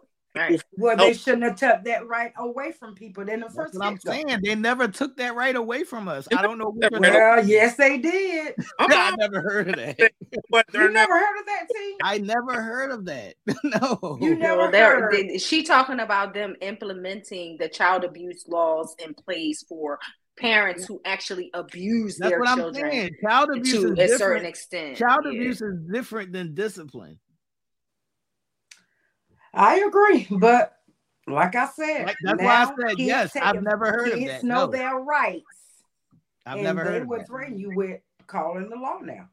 I've never Oh. heard of that, and I wish I, I wish I would have said some shit like that to my mom. like I I, wouldn't even be here. um, I I have to send that article to y'all. This I'll call local DHS. Yeah, they've said just went that. to jail for that Yeah. for disciplining her teenager. Mhm. That's what I say. Call them. You you I'll dial for you. if your balls is big Hey, enough, Hold on, hold on, hold on. Now, yeah, no, let's stay right there. A- AKD. One time when my son was 15 or 16, right? He he called himself being a little badass or whatever, right? I was sleeping, then I caught him outside at like two, three in the morning, right? So it's normally a cop like sitting outside my crib. So when he walked, when he walked up to the to the door to come in, I smacked the shit out of him right in front of the cop. because that's my son. what the fuck are you talking about? I don't know this law or whatever shit y'all talking about. His last name is Taylor, and I will fuck either one of them up at any given time. Listen. I'm with you on that, but they Mm-hmm. did pass that law. I'm I've never heard of this. It's so crazy, KD. I will tell y'all a story where I got arrested in Southwest Philly Oh shit. For talking to another child about punching my godson in the stomach. Oh, my. By me saying something to that child, caused that child to go to his parents. His parents then came to our door where I was at, Call me. and then it became a situation. That don't mean I, I got arrested because once the cops got there and we tried to explain the situation, then that the kid punched my godson in the stomach and he assaulted him first. And this should be between parents and people and neighbors. The problem is, is that some parents don't want to accept the fact that their children are just out of fucking control. Right. And so, therefore, the individuals that try to step in or whatever the case may be are then in this combat with the parents, and that's probably where they're getting arrested more or less than Listen. than chastising or uh, Yeesh. disciplining the children. Each even still Call in me. That, in that situation, did you get a bid or something? No, I didn't. You no, absolutely was not. all right, I got right? arrested You was I all spent eight right? hours in jail. I got the fuck out. I would Right. do it again. I beat That's the what I'm case. saying. So and I beat the case and I got my record so expunged. That's what I'm saying. So if it comes down to you getting arrested for doing what you had to do, So sometimes you got to do what you got to do. And I will do it again. Next and I will do it again. Because your badass kid ain't gonna hit my godson. We gonna have some Right. problems. Keep your hands to yourself. Thanks. And then, but this is how it. This is how it starts, and this is how it began. We got to be willing to to to step up and and and and kind of step in, step up and step in. Fuck these kids. All right, that was beautiful. back. That was a beautiful back and forth. We, we appreciate it. Um, top fans, memberships are available. If you thought this dialogue right here was amazing, you're missing out on exclusive membership content because we got these type of things all the time. Um, we've been working behind the scenes to provide y'all with a lot more clips, a lot more, a lot more content, and you will be seeing that. So, again, shout outs to Rhonda for trying to become a membership um I recipient. need. I, hold on, though. Let's let's stay right there because I need to let people know that if you get a membership and then you your membership is canceled for whatever reason, you change your card or whatever, it is difficult to reverse that. So once you get a membership, um, I would suggest you kind of keep up with that, or you might have to create a whole new account if you want to become a member again. Yeah, I literally was out of it- trying. Yeah, Yeah, I was trying to help Rhonda yesterday for a Yeah. good while. it's unfortunate. I was Googling and, and YouTubing and trying to figure it out and all of that kind of stuff. And sometimes it's difficult when your card, you know, doesn't go through it's not attached. It's one of those a different Mm. Right. type of cards that YouTube doesn't authorize or something. It just becomes difficult and you can't do it from your phone. You got to do it from a desktop. It's just Right. so difficult. So I was definitely trying to um, help Rhonda, and I, and I still said I was going to try to see how we can get her back on track. Absolutely.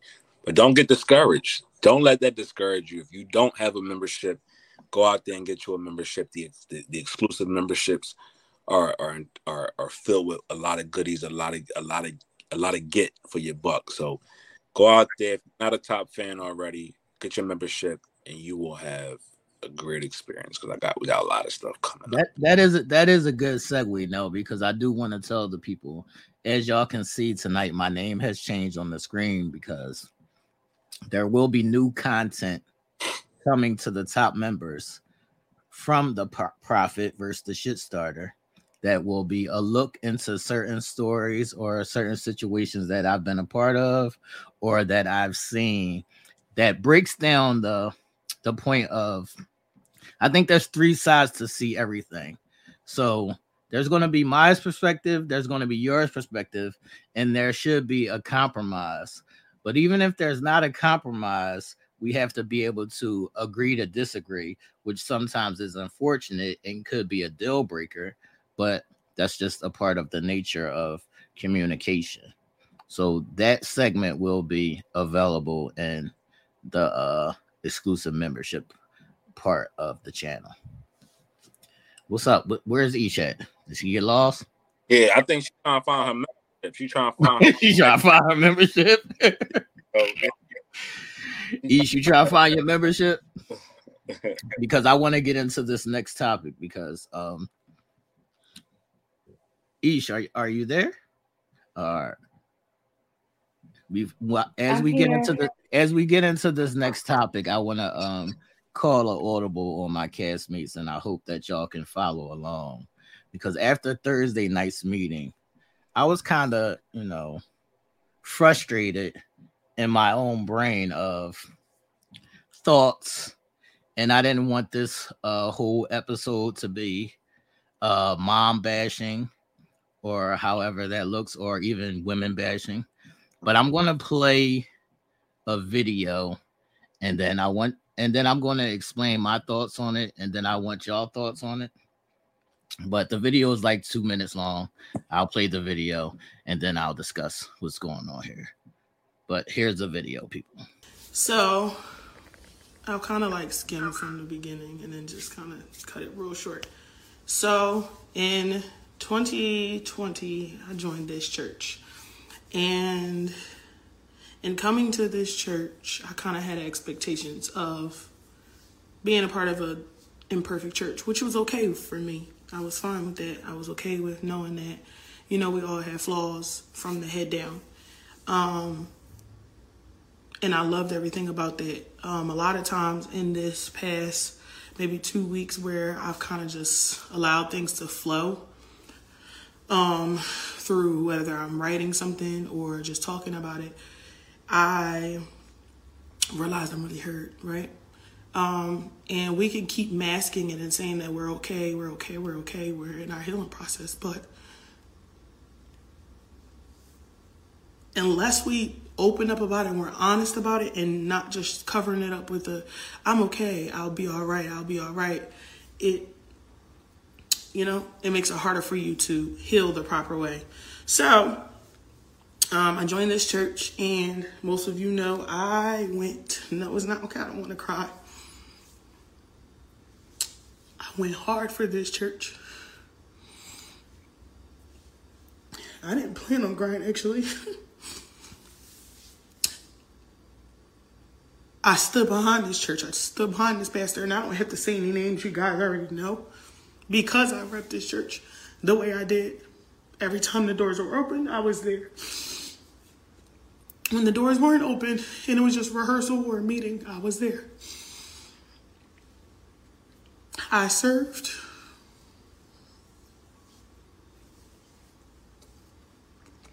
I really was not supposed to cry. I served in my fullest capacity.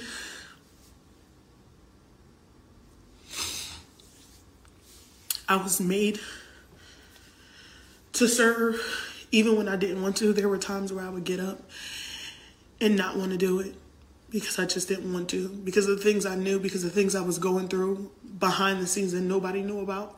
And this week, I think it hurt a little bit more because this is the week of love, right? Yesterday was the day of love, and last year I was in a, in a, in a, in a place where I loved through all of it. I loved through all the hurt. I loved through all the bullshit. I loved through all of the people talking behind my back, all of that, right? So I'm gonna get to the point. So my world, right, kind of like came crushing down in June. Honestly, before that, and the beginning of last year. So I'll I'll start there. The beginning of last year, I kind of was over it. I didn't want to be at the church no more. I just felt like I was used. And that came from somebody that said, I won't abuse you the way that they did. I won't use your gift the way that they did. I won't misuse you. I won't mishandle you. And then you do it. So I got tired. I got really tired and I wanted to leave. And I wanted to sit down and I wanted to stop singing and I wanted to stop serving, but I couldn't. Um, because I was the only one, so I felt obligated to stay because I was the only praise and worship that was praise and worship leader that was still there. Um this about this clip, you know. Why the hell am I crying? I know, me too now. I had a little dribble dribble on the sides too. Hold, hold on now. This is why I always, you know, try to get across to y'all that, you know, we have to start digging deeper, you know, with our topics and, you know, having honest conversations about you know things that's going on with you personally with things about people you know i know this girl personally so ar- around the time when I was uh finishing up my book or whatever, I had this church is right around the corner from me. So this girl was like, "You should come to my church," and I was in a a, a grieving point, and sometimes you don't actually know how to grieve because every grievance is different. Every person you grieve for is different. So I went to the church because I'm always down for a good uh, sermon. But while I was at this church, I was like, mm, something ain't right. So that was my first and last time going to this church. So she was actually a singer at this church. So a lot of times when people, not just women, whether they're uh, abused, molested, abandoned, brokenhearted, whatever it may be that they they search throughout in church, can also be a, a detriment because a lot of times certain churches are like a, a, a gossip party where they're basically like um down talking on you and people don't realize that you can be a servant of God. You don't have to go to church to do that. You can just be your own person and serve God. So my question to y'all is what are y'all thoughts about, you know, the things that goes on in church in the lost souls who I feel like um you certain things you you have to look within like people can help you along your journey but if it doesn't come within and you're codependent on however that looks whether it be the church whether it be a parent whether it be whoever it may be that person disappoints you or violates you in a certain way then your whole world will be turned upside down again so you have to look within and build your own strength and your own confidence and not allow, you know, these outside things to be able to tear you down completely. So, uh, what are your thoughts on the video and things that's going on of that nature? Well, I'll begin with this. I used to go to church every Sunday. I was in um, on missionary board, president of this board, that board, and um, it got to the point to where I was not feeling fulfilled when I would go to church. It's like I felt even worse.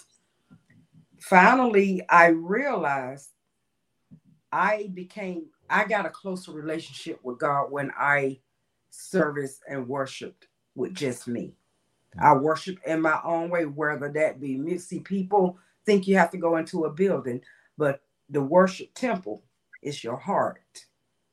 Whether I worship with music, videos, prayer, words, or whatever, I take it in the way I want to take it in. I control what go in. And um, I mean, I I got turned off when this preacher told me he wanted to suck my toe. I was through then. Mm. I I stopped following the word of man, and I had to learn how to allow my allow myself to find my own word. word. I just um Angelia, the, the whole video is like a, a hour long, and I'll put it in the uh, description of this video after this for those who want to see the whole video as she goes in depth in everything that occurred in that situation. But uh, go ahead, Ish. What are your thoughts? Woof. Let me just say that. Woof. Um, because if we can be really transparent here, there was a, a point in time in my life uh, at about 26, right as I was um, just getting married to my husband at the time. Um, my aunt was or is still a pastor of an AME church. I will refrain from saying the name. Um, and right before I was getting ready to get married, I, I actually ran to the church. Um, I felt that I needed um, some additional fulfillment. I felt that me and my future husband needed uh, prayer, that we needed counseling, that we needed to prepare for marriage, etc. I became very enthralled in the church. I became the church secretary. I was on the choir. Um, and having gone to Philadelphia and being taught by um, one of the the best uh, in the city of Philadelphia, Joan Myers Brown. Um, you know, I actually started the dance ministry at the church. Um, and unfortunately, because um, my husband at the time was not the ideal husband, um, we were sold. It was crazy like the pastors wouldn't minister to us, they wouldn't counsel us, they wouldn't marry us. Um, and because of that, I was told that I couldn't run the ministry board. I like literally it was appalling to me this place that I ran to um you know honestly seeking some healing seeking to be a good wife seeking to um you know get closer to God and find a relationship with God and not knowing how to do that. So I ran to the church in hopes of learning how to do that. Um, and instead, you know, I, I learned the tough lesson. I learned a lesson of you know, everything, you know, some people are just playing church. Right. Some people are playing church. And that's when, after this, I found, you know, my own sanctity with God as far as, you know, having that personal relationship because knowing that under um, you know, a roof which was supposed to be his house was not necessarily his house. Um, and you know, sometimes people seek something right. from somewhere and um, not all the time is that the best place to seek from so you know i i, I can totally relate to her um, and what she you know what she was saying no we have so many false prophets um, walking around amongst us. It, it, it, gives, as as the the term that is popularized out here, it's giving the devil amongst us. We have so many people who fake minister, fake minister to us, even fake fellowship with us. They'll they'll act like they're holier than thou. They know every Bible verse they'll quote for them to but then be living guilty in sin. Mm. And again, as we coined the phrase, make it make sense, And Nell's voice, make it make sense. So when it comes to situations like that, I always do my due diligence in finding on my own relationship with God so I don't have to fall victim of this fake ministry. I can revert back to the place that I know I find solace, and it's my conversations directly with Him. And then also the teachings that I've been that have been bestowed upon me and helping me find different ways to gather the information that I'm looking for. It's not the church per se. It's those that attend these churches or attend these meetings or these revivals and come out wanting to spread this knowledge that they think they've gathered or they think they learned and spread it all over the place, especially on you, holding you accountable with verses that come from the Bible, but then sending their own way. All right. That's where my problem lies. I don't have a problem with the pastors because I don't trust them. Because I don't I don't I don't view them as anything more but just a human being like I. Right my problem comes in when you have these people who will castrate you, talk about you, harm you, physically betray you, mentally, and also spiritually, and then turn around and do the same very and, and do the same things that they're trying to castrate you for. Lets me know there's no there's no parity in it. So mm. The only person that I can blame for myself getting into something like that is myself. Right? Because we all have a due diligence to ourselves to gather the information that's being that's that's being put in front of us. And hopefully, you know, I mean, we're able to decipher what's right and what's wrong. My problem comes with the people. Mm-hmm. It doesn't come from the building. It right. doesn't come from the message that's being spoken. It comes from the people that are hearing it and then putting it into their own words and their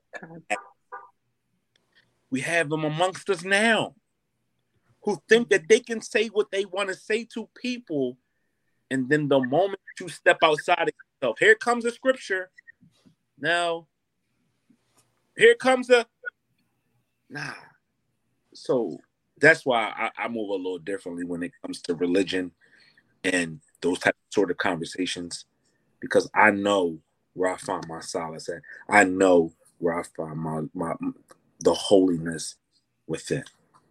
So I just want to say, um, as I was searching through my frustrations of trying to wrap this whole episode into a, a nice bow I was like, I was going through my social media because I was I'm about to take a, a, a, social media break, a social media detox. So I was going through my social media just to make sure, you know, I checked all my messages because some of you people only know how to network on social media. so I was mm-hmm. going through my messages to make sure, you know, everything was straight before I get off of there for like a week or so. And I came across that video that fell right into place and I and I want to say this to you, Nell, because this is also another lesson that I learned this week. Mm. That us as men, we have to take the lead in a righteous way. It's it's just never going to be a equal playing field. It's never going to be where you know we can stand side by side and the woman leads you and you lead her because their emotions get so wrapped up in so many things that we have to take charge and lead them. And hopefully they will stand by our side and you know reciprocate the leadings. Mm-hmm. Wow, that's a pretty that's a pretty that's a pretty um heavy statement there. Right. Um and yes, we do have to lead by example, regardless of um how imperfect our our our ways are. We we, we have we have the due diligence to do that. Um you know, we were not and not to not to put ourselves in front of anybody, because please what I'm about to is not trying to say I am better than anyone or male is we were put here in the lead and and right from our rib were, were, were women created to be our equal. And we've lost that sense of equalness right. in dog eat dog world, or I gotta show you that I'm better than this. And when when we should be kind of in harmony. Our steps should be harmonious, not competitive. Our, our, our, our, love should be together. Instead of one trying to prove to the other that I love you more. Right. Mm-hmm. And that's what we've gotten away from. We've gotten away from. And we need to find that balance. Right. Not even the balance of how do I balance this and that, the balance of equality. Because at the end of the day, we're, the, we're equal.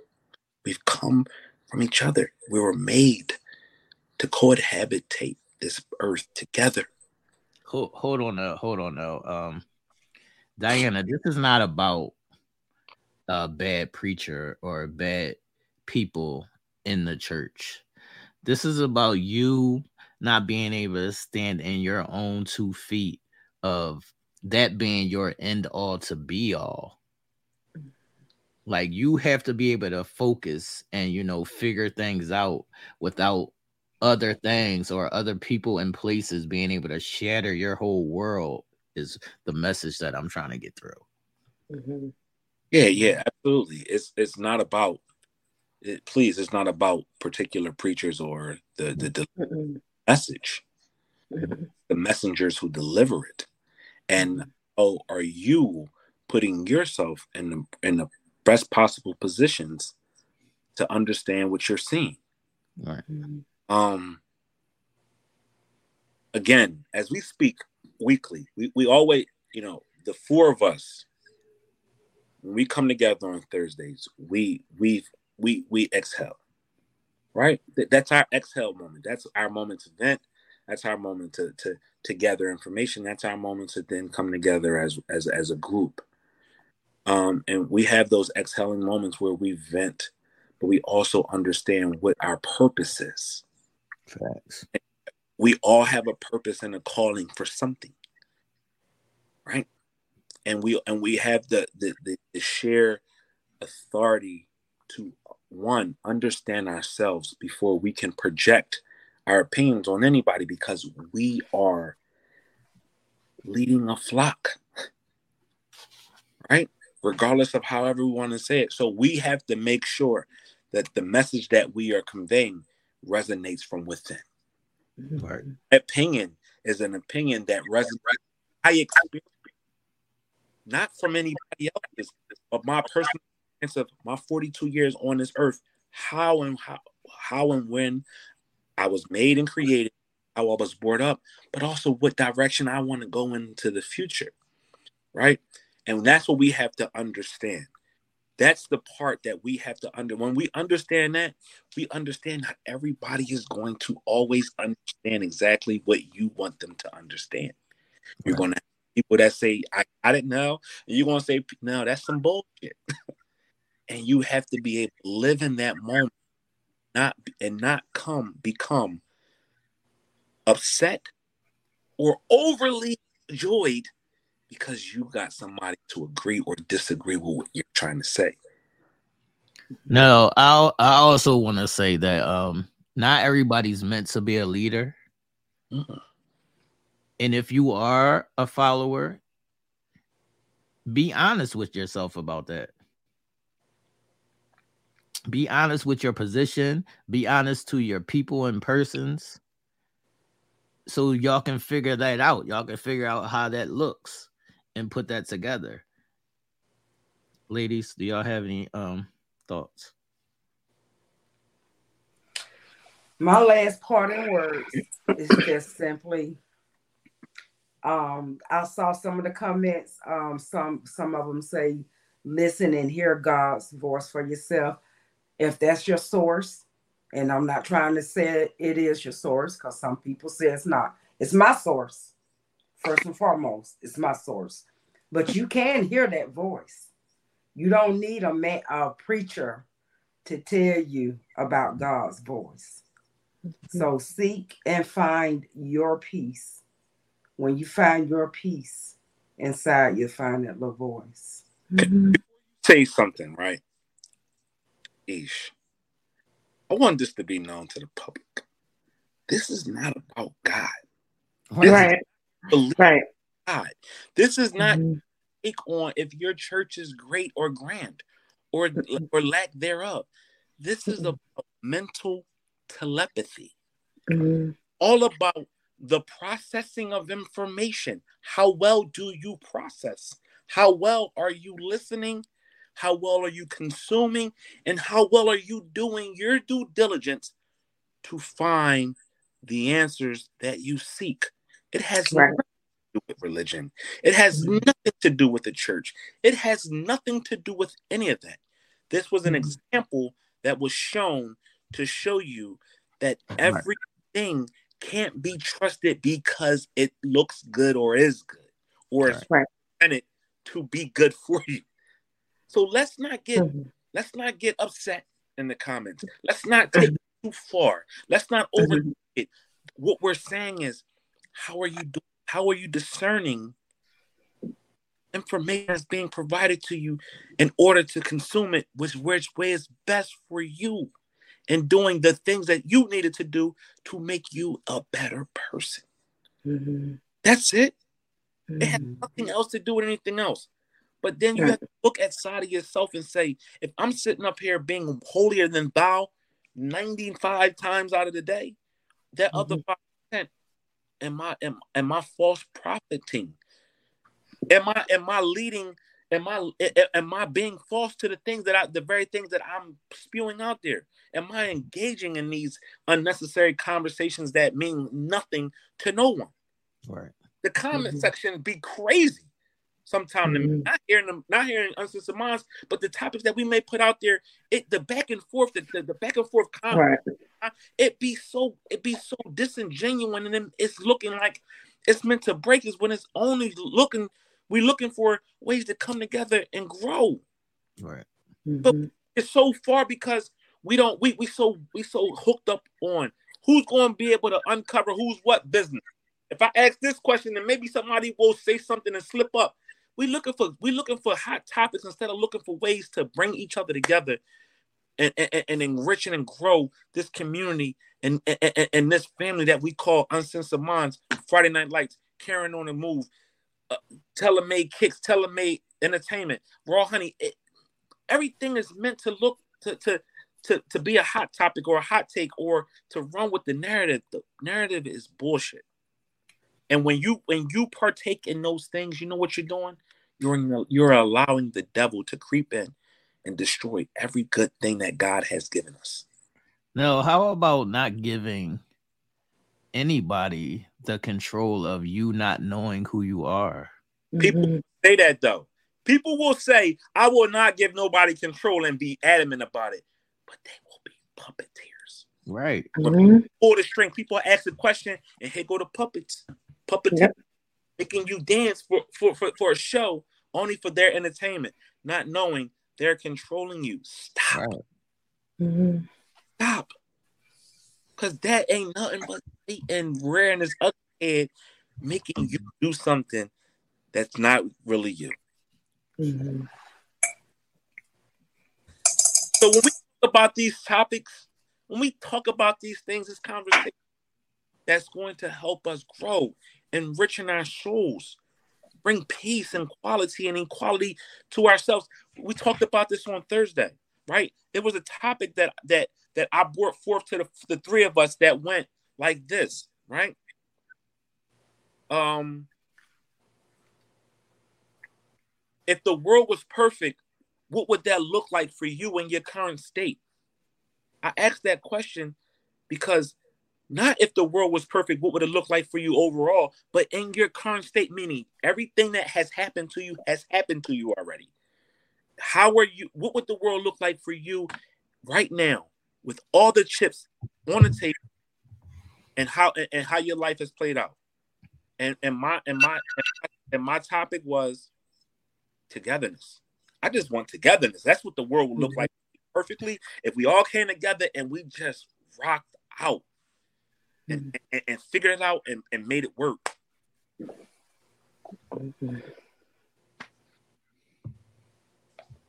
What's up, Yeah, that's one of those topics. That's that's one of those topics that you know has so many layers to it. I told you I'm not Yeah. playing with y'all. I needed that. I, I, I needed that slow segment right there. My head is literally killing me. My head is mm-hmm. killing me. Whooping my ass. It's been whooping my ass for the past four or five days. But that right there had I had a coming to nail right there.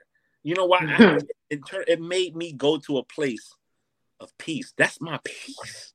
My peace. That's my peace. Explaining to the world what what my purpose is on earth is my peace. I don't come to try to defraud nobody or play no games. I come with love. Mhm. When you and, and when you come pure and, and, and with good intentions, you feel good about that. Mhm. That brief little, little second I was speaking, however long I spoke, my hand felt the best it's felt in five days. You know why? Because it's pure and it's real. Mhm. All right, KD, it's on you. All right. Well, that was filling, but again, um, let's not get caught up in um too much in one side of that. The gist of it is, I guess, um, you know, when you see someone who's crying out for help, if you know them, try to be helpful in any way that you can. That wasn't Now, that wasn't that the, that wasn't the gist of it, but go ahead, KD. Well, I'm staying away from the gist of it. Let's you, you're that derailing. You're derailing, but go ahead. All right, prophet slash shit starter. but anyway, tonight my guest, um, he had a dream of being an NFL football player. His dream was right there. Lo and behold, he got caught up with the wrong crowd, and his dream came to a halt. Not just by anybody, but his own family.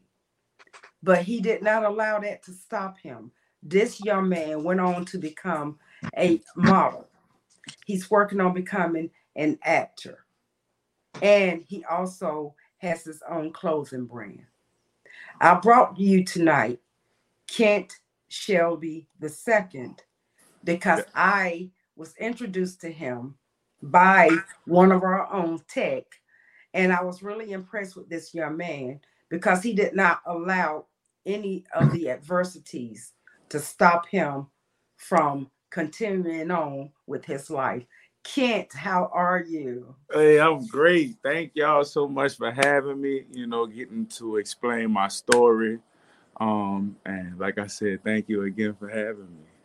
Not a problem. Thank you for accepting it. Thank you for accepting it and um, taking my million questions that I was asking you. So, Kent, tell us a little bit first about um, your your situation. You were with a foster family or a step family? No, so uh, so it was my mom. She married, you know, a guy who had six children. They end up having seven because you know they made one, and um, we. I met him when I was like eight or nine years old, so I was adjusting from a, you know, being by myself, just having my mother to myself, to her being with a man, and you know, having all of that baggage with him you know, it started off a little rough, but we grew into each other. You know, it was a cool experience. It was fun to have brothers, sisters, or whatever until, like I said, I made it to the big leagues and shit changed. oh, wow. You have to tell us about that. I mean, you got your hopes up, you see your big dreams right there, and boom, it's gone. Yeah, tell just like that. that. Now, remember, it that? was um, so, but when you mentioned foster home, so my mom was actually a social. Uh, she used to. She was a social worker. So I used to get threatened a lot when I didn't do good in school that she was gonna send me to a boys' home. So that's funny that you said that. Ah. But we'll go to the the question you just asked me. So basically, um, I was an undrafted free agent with the Los Angeles Chargers. They called me like five minutes right after the NFL draft. So the NFL draft after the seven rounds is over with, there's a undrafted free agent process process. And like five minutes after that was, you know, the actual seven rounds was over with, I got a call. And so, you know, I got the call, you know, my whole world was like, oh, it was a relief. Like, yes, I made it. They sent the the the plane ticket, you know, I was getting my passport and everything situated. And then next thing you know, I want to say on that Monday, this was a Saturday that I received a call. On a Monday, I got like a fake um a fake phone call from a some type of jail saying like I got a warrant out for my arrest. And I'm like, how I got a warrant out for my arrest? And I just was on a plane, you know, not too long ago. So that was kind of weird because I had two weeks to report to training camp. Every team does it differently. Some teams after the draft, they may want you to come in the next day, two days later. But with us, it was I had two weeks. Mm-hmm. And so that's when shit was like weird within those two weeks. I kept getting these weird phone calls from a fake jail. It wasn't real though. You know what I'm saying? It was crazy. So come to find out, my mother's husband, that she's still with today, is his ex-wife. She was uh she was um NOPD. She used to work for the NOPD. Like I said, I'm from New Orleans, so that's the New mm-hmm. Orleans Police Department. Some way, somehow, she got her contacts or whatever to put a case on me.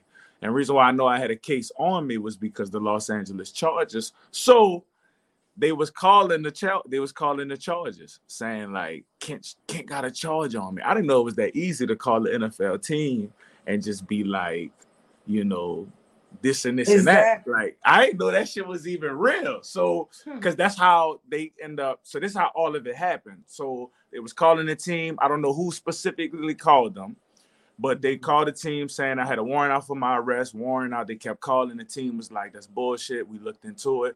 So finally, they e- eventually did look into it within those two weeks of me reporting to rookie minicamp. They called the New Orleans Saints the New Orleans Saints checked in and was like, okay, he does have a case with his name on it. But if you research the case, there was nothing in the case. So I spent the whole year trying to get my name expunged or whatever from something that was never even in existence. wow. So yeah, that was a derailment for you. Yeah, it definitely was, you know, and I was very optimistic when, you know, people was like, family would be the first people to, you know, fuck over you. And I was like, nah, not my family. We've been through too much. Like I said, this is not my real family anyway. I had to adjust to this type of family because through marriage. So I'm mm-hmm. thinking, nah, you know, we've been through a lot together. This ain't gonna happen. And then boom, it literally happened. wow. Well, you didn't let that stop you from oh, moving oh, no. on and in other mm-hmm. avenues, other directions. No, ma'am. So when um after that happened, is that when you got into modeling? No, so now this I, I got into modeling last year, which was 2022. Mm-hmm. No, after that situation, you know, I kind of had to start figuring my life out. Like, what else am I good at? You know, what else do I want to do? Because I just been playing football my whole life. This was 2018. Right. Um, a, a arena football team called me. You know, out of the blue. Don't know how I got it. Wasn't even questioning. I had to do my research when they called me. I was like, man, I'm not really too sure because I'm used to being on the field. Arena is an indoor setting. You know, it's mm-hmm. like basketball court, but they got like some turf rolled over it. So it's not right. really a safe environment. So I had to do my little research or whatever. I did it. And I said, when I do it, I'm gonna just go out there, not even think about nothing, just kind of just be like, you know what? God's sending me out here for some type of reason. I ain't gonna worry about even coming back home. And I did that. 2019 was a great year for me to shake back off of what happened with that bullshit in 2018. And like Ooh. I said, I had to I had to wait a whole year anyway because the DA was like, we're gonna look into it for a whole year. If we don't find nothing, then you you know everything gonna get expunged, which it did. So I spent mm-hmm. the whole year playing football. I actually won a championship that year. You know, I scored the game winning touchdown, and that led me to the Canadian Football League, which was at the time the the brother league to the NFL. But 2019, the next year was the COVID year. So by me not getting that opportunity with the Chargers in 2018, that derailed me for the opportunity in 2021 because 2020 they canceled the season. Wow. So 2021 okay. was like that's when they called me and was like, we, we gotta release you. You know, it's nothing you've done, it's just more the politics side of it. And right. so uh, I'm like, well, damn, what do I do now? So I tried the arena route again for another team, new environment. It just wasn't the same. So I mm-hmm. kind of left, you know, within three games, and that's when I moved to Atlanta in 2021.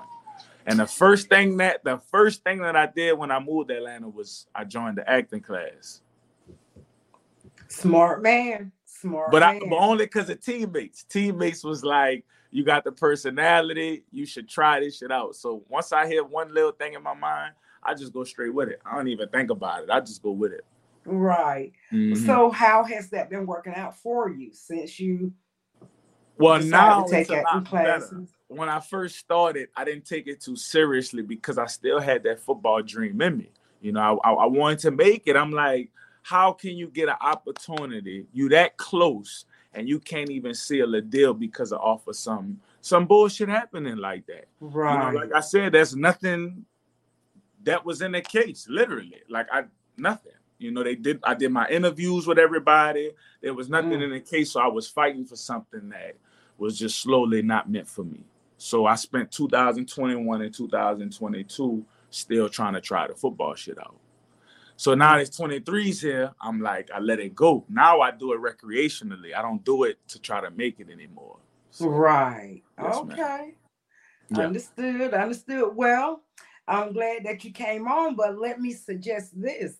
Since you have taken an interest in acting, you know, they are constantly looking um, for roles on certain TV shows or whatever for football players. You mm-hmm. would be a shoe in for that, you mm-hmm. know. So just start looking in for that. Um, with the with you being a model, yes, ladies, he is a model. I am. You, you um, do your research, yeah. Exactly. So you can follow him on um, IG mm-hmm. with you being a model, wide receiver. I mean, I see you going places. I, I really do see you going places. I really um, appreciate um, that. I really and do. and I commend you for not allowing what happened to just stop you and paralyze you to mm-hmm. just that one area. Yes, you decided to move on, and I see big things for you. And I thank Tech for getting you in with us. Um, now, I know you have your own clothing line, mm-hmm. but here at Uncensored Mind, we do have our merch um, available as well. And okay. also, you do sports. So I'm taking it that you like kicks, that you like sneaks, and all of that. Mm-hmm. Definitely. Well, the guys here, they have a show every Wednesday night. It's called TaylorMade Kicks. You should check that show out. Mm-hmm. They have all of the latest kits, all of the new ones that are coming out, or all kind of tips.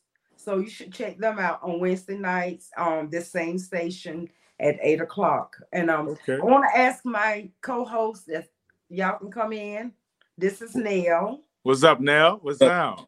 Problems. Uh, I, I, I, got a question for you. Look, question and also a comment. Mm-hmm. One thing I do see that has, regardless from when you started the conversation, telling us your background to to the situation that got you um hemmed up in the situation that you had no business belonging in. Mm-hmm. That's how it, it radiates, mm-hmm. and that's when you know when you're true to yourself.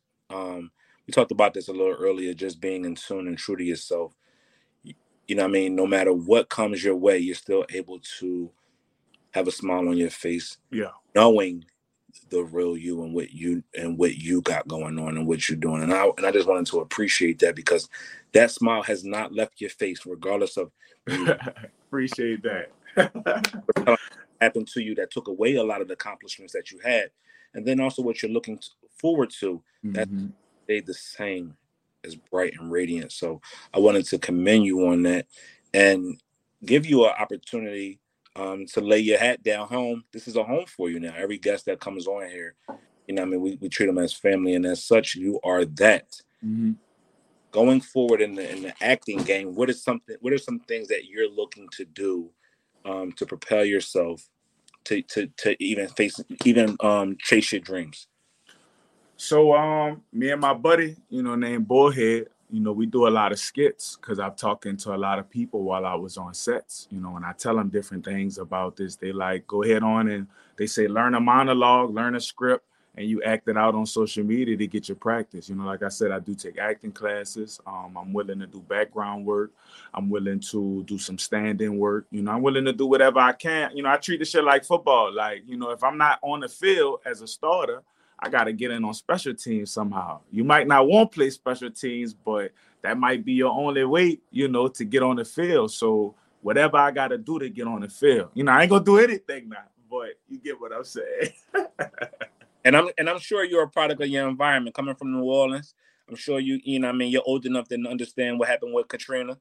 You probably yeah. boy at the time, but you know, just going through that experience, living down there in New Orleans, and then going through what you're going through, it just made for a, a great story for yourself. Mm-hmm. Which, in a couple years, when we see you on the big screen, headlining a movie or whatever the case may be, or even catching the football in the NFL, you'll be able to speak this story, which will resonate with somebody else, which will help them get through the challenges and pitfalls that is life. I appreciate. You know, it's funny because you said a smile never left my face. Literally, not too long ago, I had just got pulled over, and the cop was like, "Just because you so nice and smiling and shit, like I ain't gonna write you a ticket." Yeah. I had like three violations. I ain't know though. It wasn't my so like. It's probably off topic, but like it's just funny because you were saying about you know how being a nice person or just being a good person could really help you out. You know what I'm saying? Like my back light on my left on my left side of my car. Somebody hit me, you know. I couldn't get that fixed right now, so that's whatever. But the headlight on my left side is out, and then they say my windows was too dark. So like I had three different violations. So I'm in my head like I'm not really tripping because I'm like, man, look, life what it is, and I be looking at the signs. I already had a sign was like I'm gonna get pulled over some way somehow. I don't know when, but I'm gonna get pulled over. But whenever that sign do come, I'm gonna make something happen. So I got pulled over. The cop did what he had to do. And like I said, the black cop was talking to me and was like, Yeah, man, the type of mindset you got, that's gonna take you a long way. And the white cop was like, I ain't gonna write you up because you know you was a good person or whatever. So I took that sign and was like, okay, boom, I, I gotta get me another car anyway. So like that's happening regardless, like tomorrow. But it's just funny you it's funny you said that. I'm from the police. I don't. But look though, I'm good people though. Like I don't really be afraid of shit because it's like when I speak about that football shit, like that shit really put me in a dark place where I really had to find myself. Because when you're a mm. football player, that's all the fuck you know. As a wide receiver, all my all I know my whole life was to run routes, catch balls, score touchdowns, and have fun doing that. Once I lost that, I had to really like be a human being and yeah. figure out what do I like, what type of emotions make me feel a certain way. Like I had to really dig deep. And I enjoyed this journey because I'm not afraid to speak on it because I didn't do anything wrong. It's just people that just really was out to get me. Mm-hmm. And I'm not mad at them. I'm I honestly I forgave them. It ain't like a forgiving where it's like I still talk to them to this day, but it's more of a forgiving like y'all stay the fuck over there and I'm over here. But I I forgive y'all. Yeah. Because with what that done for me as a human being, it made me become a positive person. It made me become someone that's standing on business. You know, like you said, I have a mm-hmm. clothing brand. It's called Standing in a Chest. Standing in a chest is basically standing up for whatever the fuck you believe in, regardless of what somebody telling you what you can or what you can't do. I don't give a fuck what you mm-hmm. say. If I feel like I'm gonna do that shit, I'm gonna do it. And if you in my way, mm-hmm. that's why I say standing in a chest yeah, and that's exactly what I was getting ready to ask too.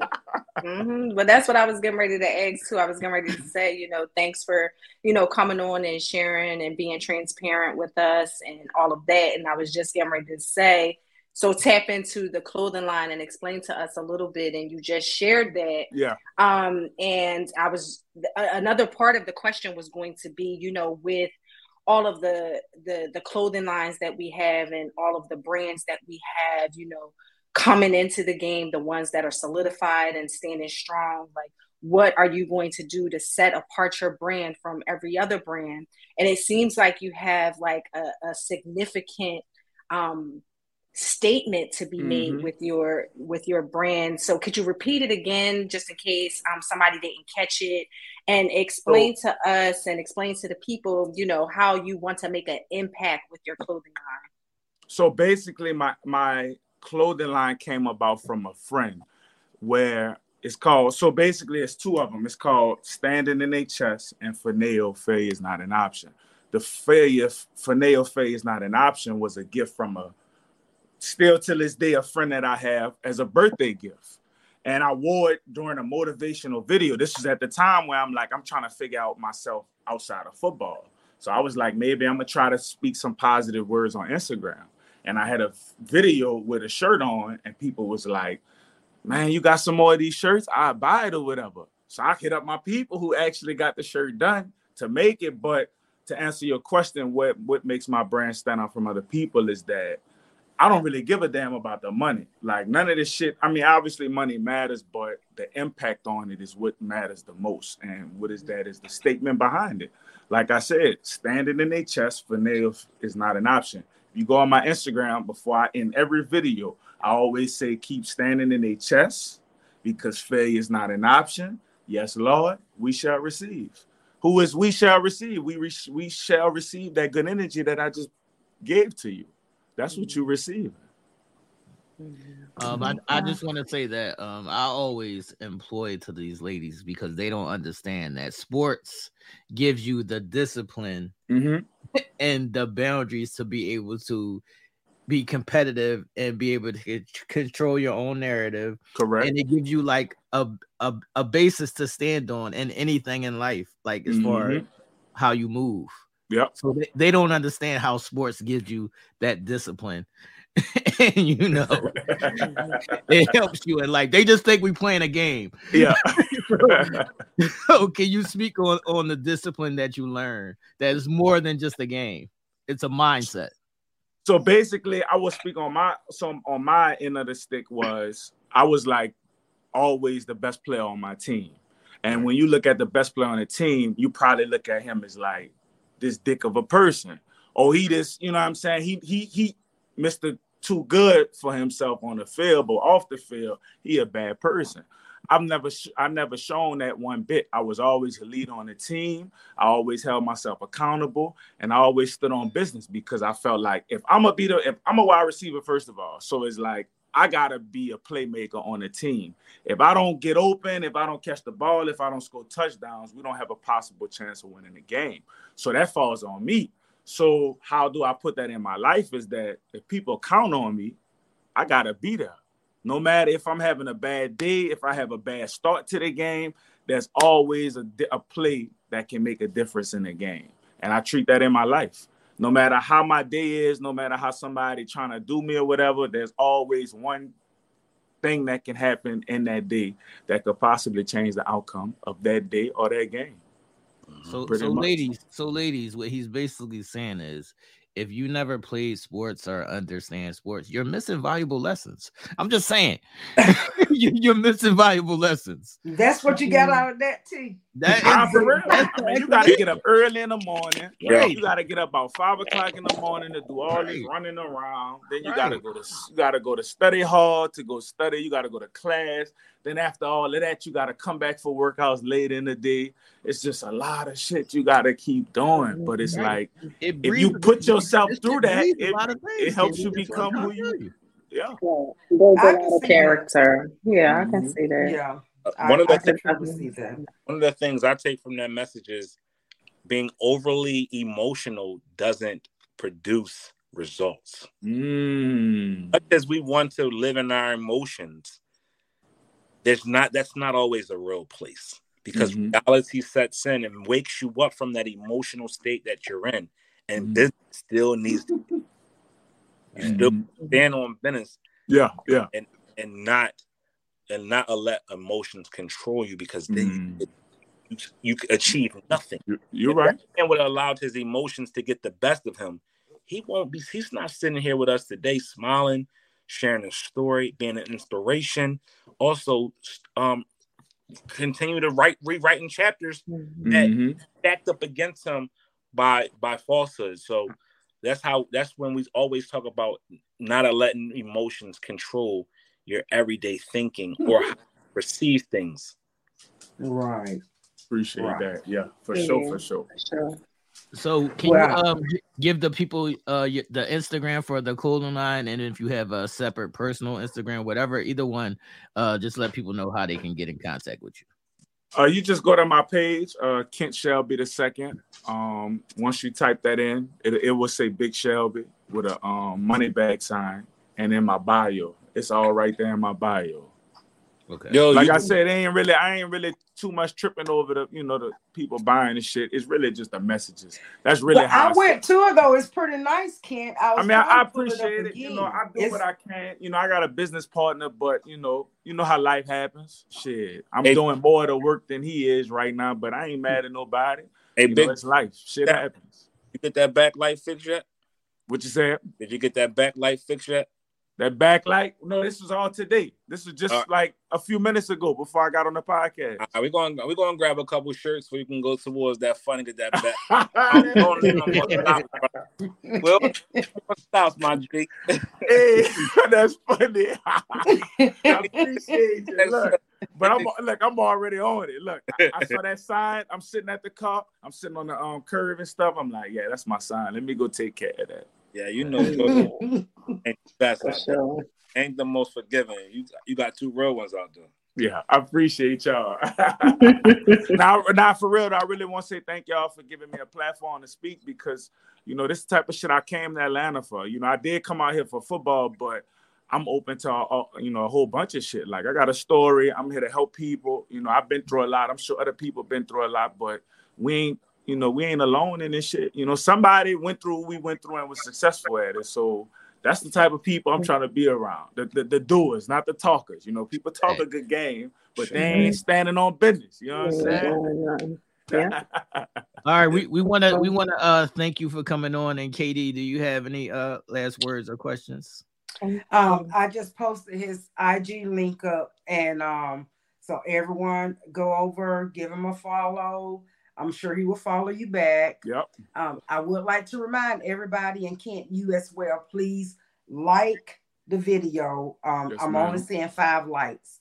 Please like us. Please put up the emojis that will help us grow. Kent, please share us with your friends. Yes, Ask ma'am. them to join us. And again, Wednesday nights, you have TaylorMade Kicks. Thursday nights, you have game seven with this man up above you. Okay. So yeah, just come yeah. to this platform and you will see all kind of entertainment. Mm-hmm. And as Nell said, welcome to the family. You are now a part of the uncensored mind family. I appreciate that. Yeah, thank you. How, how, old are you, if you don't mind me asking? Uh, 27. Reason why I ask, because I know we, we, we are harsh on this generation that's preceded this one here. Mm-hmm. Individuals like you who we can definitely hang our hats on and say, you know what, mm-hmm. there's there's a glimmer of hope that they get it. Mm-hmm. Might not get it in their 19s, but when they start to hit the 20s and the mid 20s and early 30s, that you know the light switch goes on, lets them know how to look at things from a different perspective, no matter how ad, no matter what adversities are placed in front of them.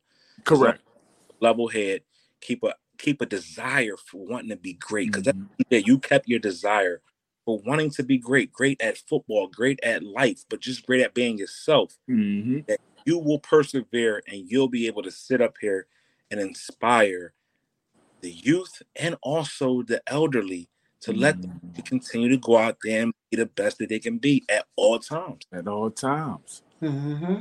Why not? Shit, we got man. Look, we in life. We living. We we breathe and we healthy. we got a lot of shit to be thankful for. Why not enjoy That's this right. shit now? You know, don't give me my mm-hmm. flowers when I'm dead and gone. Give it to me now. So yep. thank y'all. Shit, you know I'm gonna water my own flowers. Y'all give me too. that's right. Good. That's good. my brother, we always get welcome here anytime. Mm-hmm we do a segment going in 60 seconds. That's a sports segment. If anytime you want to come on the show and share your experience on there or like run down some sports scores with me or whatever the case may be, we we we more than welcome to that. All right. Sounds good. Thanks for coming through. All right, thank, no you. thank you. See y'all. Thank y'all. All right, mm-hmm. That's it. Look at that. You see that that came from him just wanting to be, regardless of whatever adversity he was facing Mm-hmm. You see the emotions that he could have just allowed himself to just be derailed, but he said, "Fuck that! I'm not going to allow somebody else to dictate my path. I'm gonna take this and I'm gonna run with it." Mm-hmm. Emotions, exactly. Emotions don't always derail, ladies. Y'all see that? Mm-hmm.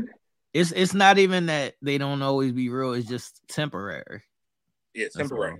Let's use that word. Not, not they're not real because we, we we do allow y'all to have y'all emotions mm-hmm. allow you to be temporary in the moment. Right. Mm. Facts are. Don't don't come two weeks from now with your mad shit, man. let your let your mad shit be over. Last time, let your mad shit be over, man. Who me? I am Who, me? Six minutes. I mean, let your mad shit be over, man. What's up? What we doing? Who playing no, Super no, are you still doing going in 60 seconds? Yeah. What's up? Yeah. What's, what's going on in the world? What's happening? Go Eagles. Um, y'all just lost two. Y'all, y'all just lost two coaches, but you know, four, co- four coaches. Four coaches, two left. Y'all just lost four coaches. So, but then, what that mean for the new season? What that mean for the next season, the upcoming season? What that mean for us? That, that we might just, lost, you know. That mean, that mean y'all lost y'all good coaches. That's what it means. No, that don't mean that we right. lost our good coaches necessarily. One and sixty-seven. I'm about to get emotional. Go ahead. All right, so um, um, the football season has commenced. As y'all all know, last week they crowned the winner. Kansas City Chiefs took it, um, commencing the season and raising the Vince Lombardi. So as we progress through sports, as we talk to Kent, sports is a great outlet to trace your dreams, a great outlet to be competitive, a great outlet just being the best that you can be tonight we had the NBA put on its finest, finest hour. And it put on, it highlighted all the stars, the, the top 24 stars in the league. And they actually showed out today. And for the first time in five years, LeBron James awesome. This is the first time in five years that LeBron's team did not win. Team Giannis beat Team LeBron 184 175 with an exciting, exciting show. And the MVP of the All Star game, drum roll, please. Who is that? Harpo? Mr. Jayson Tatum with 55 points. So shout outs to the Boston. God damn, 55. All Star game record at that. Jayson Tatum scored 55 points in tonight's All Star game, taking home the coveted All Star game MVP along with the win for Team Giannis. Wait, wait, wait, wait a wait a minute. Wait a minute. Wait a minute. The All Star Game MVP is named something else. Yeah, it's named the Michael Jordan Award. Greatest player of all time. So let's not get that confused. to have this that have this great debate who's the greatest player of all time? Is it LeBron? Is it Jordan? Some people even mix Kobe in there. They named the MVP after Jeff Jordan. Person to take home the first annual Michael Jordan MVP award was Jayson Tatum, 55 points. He had 10 rebounds and nine assists, just missing a triple double with his Boston Celtics cohort having 35 points and Mr. Jaylen Brown with 14 rebounds and also nine assists, him also missing um, a triple double. So the night was capped off in, in Salt Lake City, Utah for 2023. The All Star game next season will be held in Indianapolis, um, another cold city, a cold state. So it looks like the NBA held, holds a lot of its All Star games in cold weather spots, and the NFL holds a lot of its Super Bowls in warm weather spots. Um, the teams did a unique thing for the first time, and they picked. They had captains, so it was Team Bron, team versus Team Giannis. And just like we do on the basketball court when we go out there and we don't have our five and we just picking players, they did that for the first time. First player picked uh, from Team LeBron was Joel Embiid. Joel Embiid went with the first pick, and Team Giannis' first pick was Jayson Tatum. The last pick from both teams um, in the starting five was Lauri Markkanen, was the exact last pick and the starting five. He went to Team Giannis, and Jokic was the last pick for Team LeBron. And then the reserves was um, Larry. Who was the reserve that was picked last? How does that work, dog? I missed that. It doesn't matter. It doesn't matter. But for the first time in the in LeBron's um, captaincy, he went down, and his record is five and one. For the first time in five tries. So shout out to all 24 of the top players in NBA. Some of them, we ain't gonna say all of them, but some of them um, who made it tonight played in a very, very entertaining, entertaining all-star game. Also, um, Ken Stenhouse won the longest Daytona 500 in history. Actually, Ricky Stenhouse Jr. won the first Daytona 500 after a record 12 212 laps. This is the first time it went into overtime because the first time they could not crown a winner um, because of a wreck that caused them to go into overtime. And Ricky Stenhouse Jr. after 200 after 199 races won his first race in about a thousand years and took home the Daytona 500 today. So that's going in 60 seconds. We have a lot more of this basketball talk come Thursday on Game Seven at seven with Tia Mike. It's a great, great show. Tune in. You can win a lot of great prizes. They give you opportunity to win Game Seven T-shirts. They give you opportunity to, to talk shop. They give you opportunity to learn some things, and they give you a great experience. Also, you got TaylorMade Kicks this Wednesday. Um, we had a great show last Wednesday. We debuted um, some pickups that we had this week. We're talking about the greatest basketball player and a shoe that he actually wore. My man and myself got them sneaks ourselves, so we're gonna we're gonna show them, unbox them, flip them upside down. You might even see them lick them once or twice. I don't know. But be in store for a great show. Um, come Wednesday at 8 p.m. at TaylorMade Kicks. Shout outs to Kent for coming on and sharing his story. We appreciate that. That's the type of things that we like to see. We love to see individuals winning at life. Facts. Facts. What's up, people? Is everybody good? Yeah, before we get out of here, man, we gotta say happy birthday to the one and only Helen.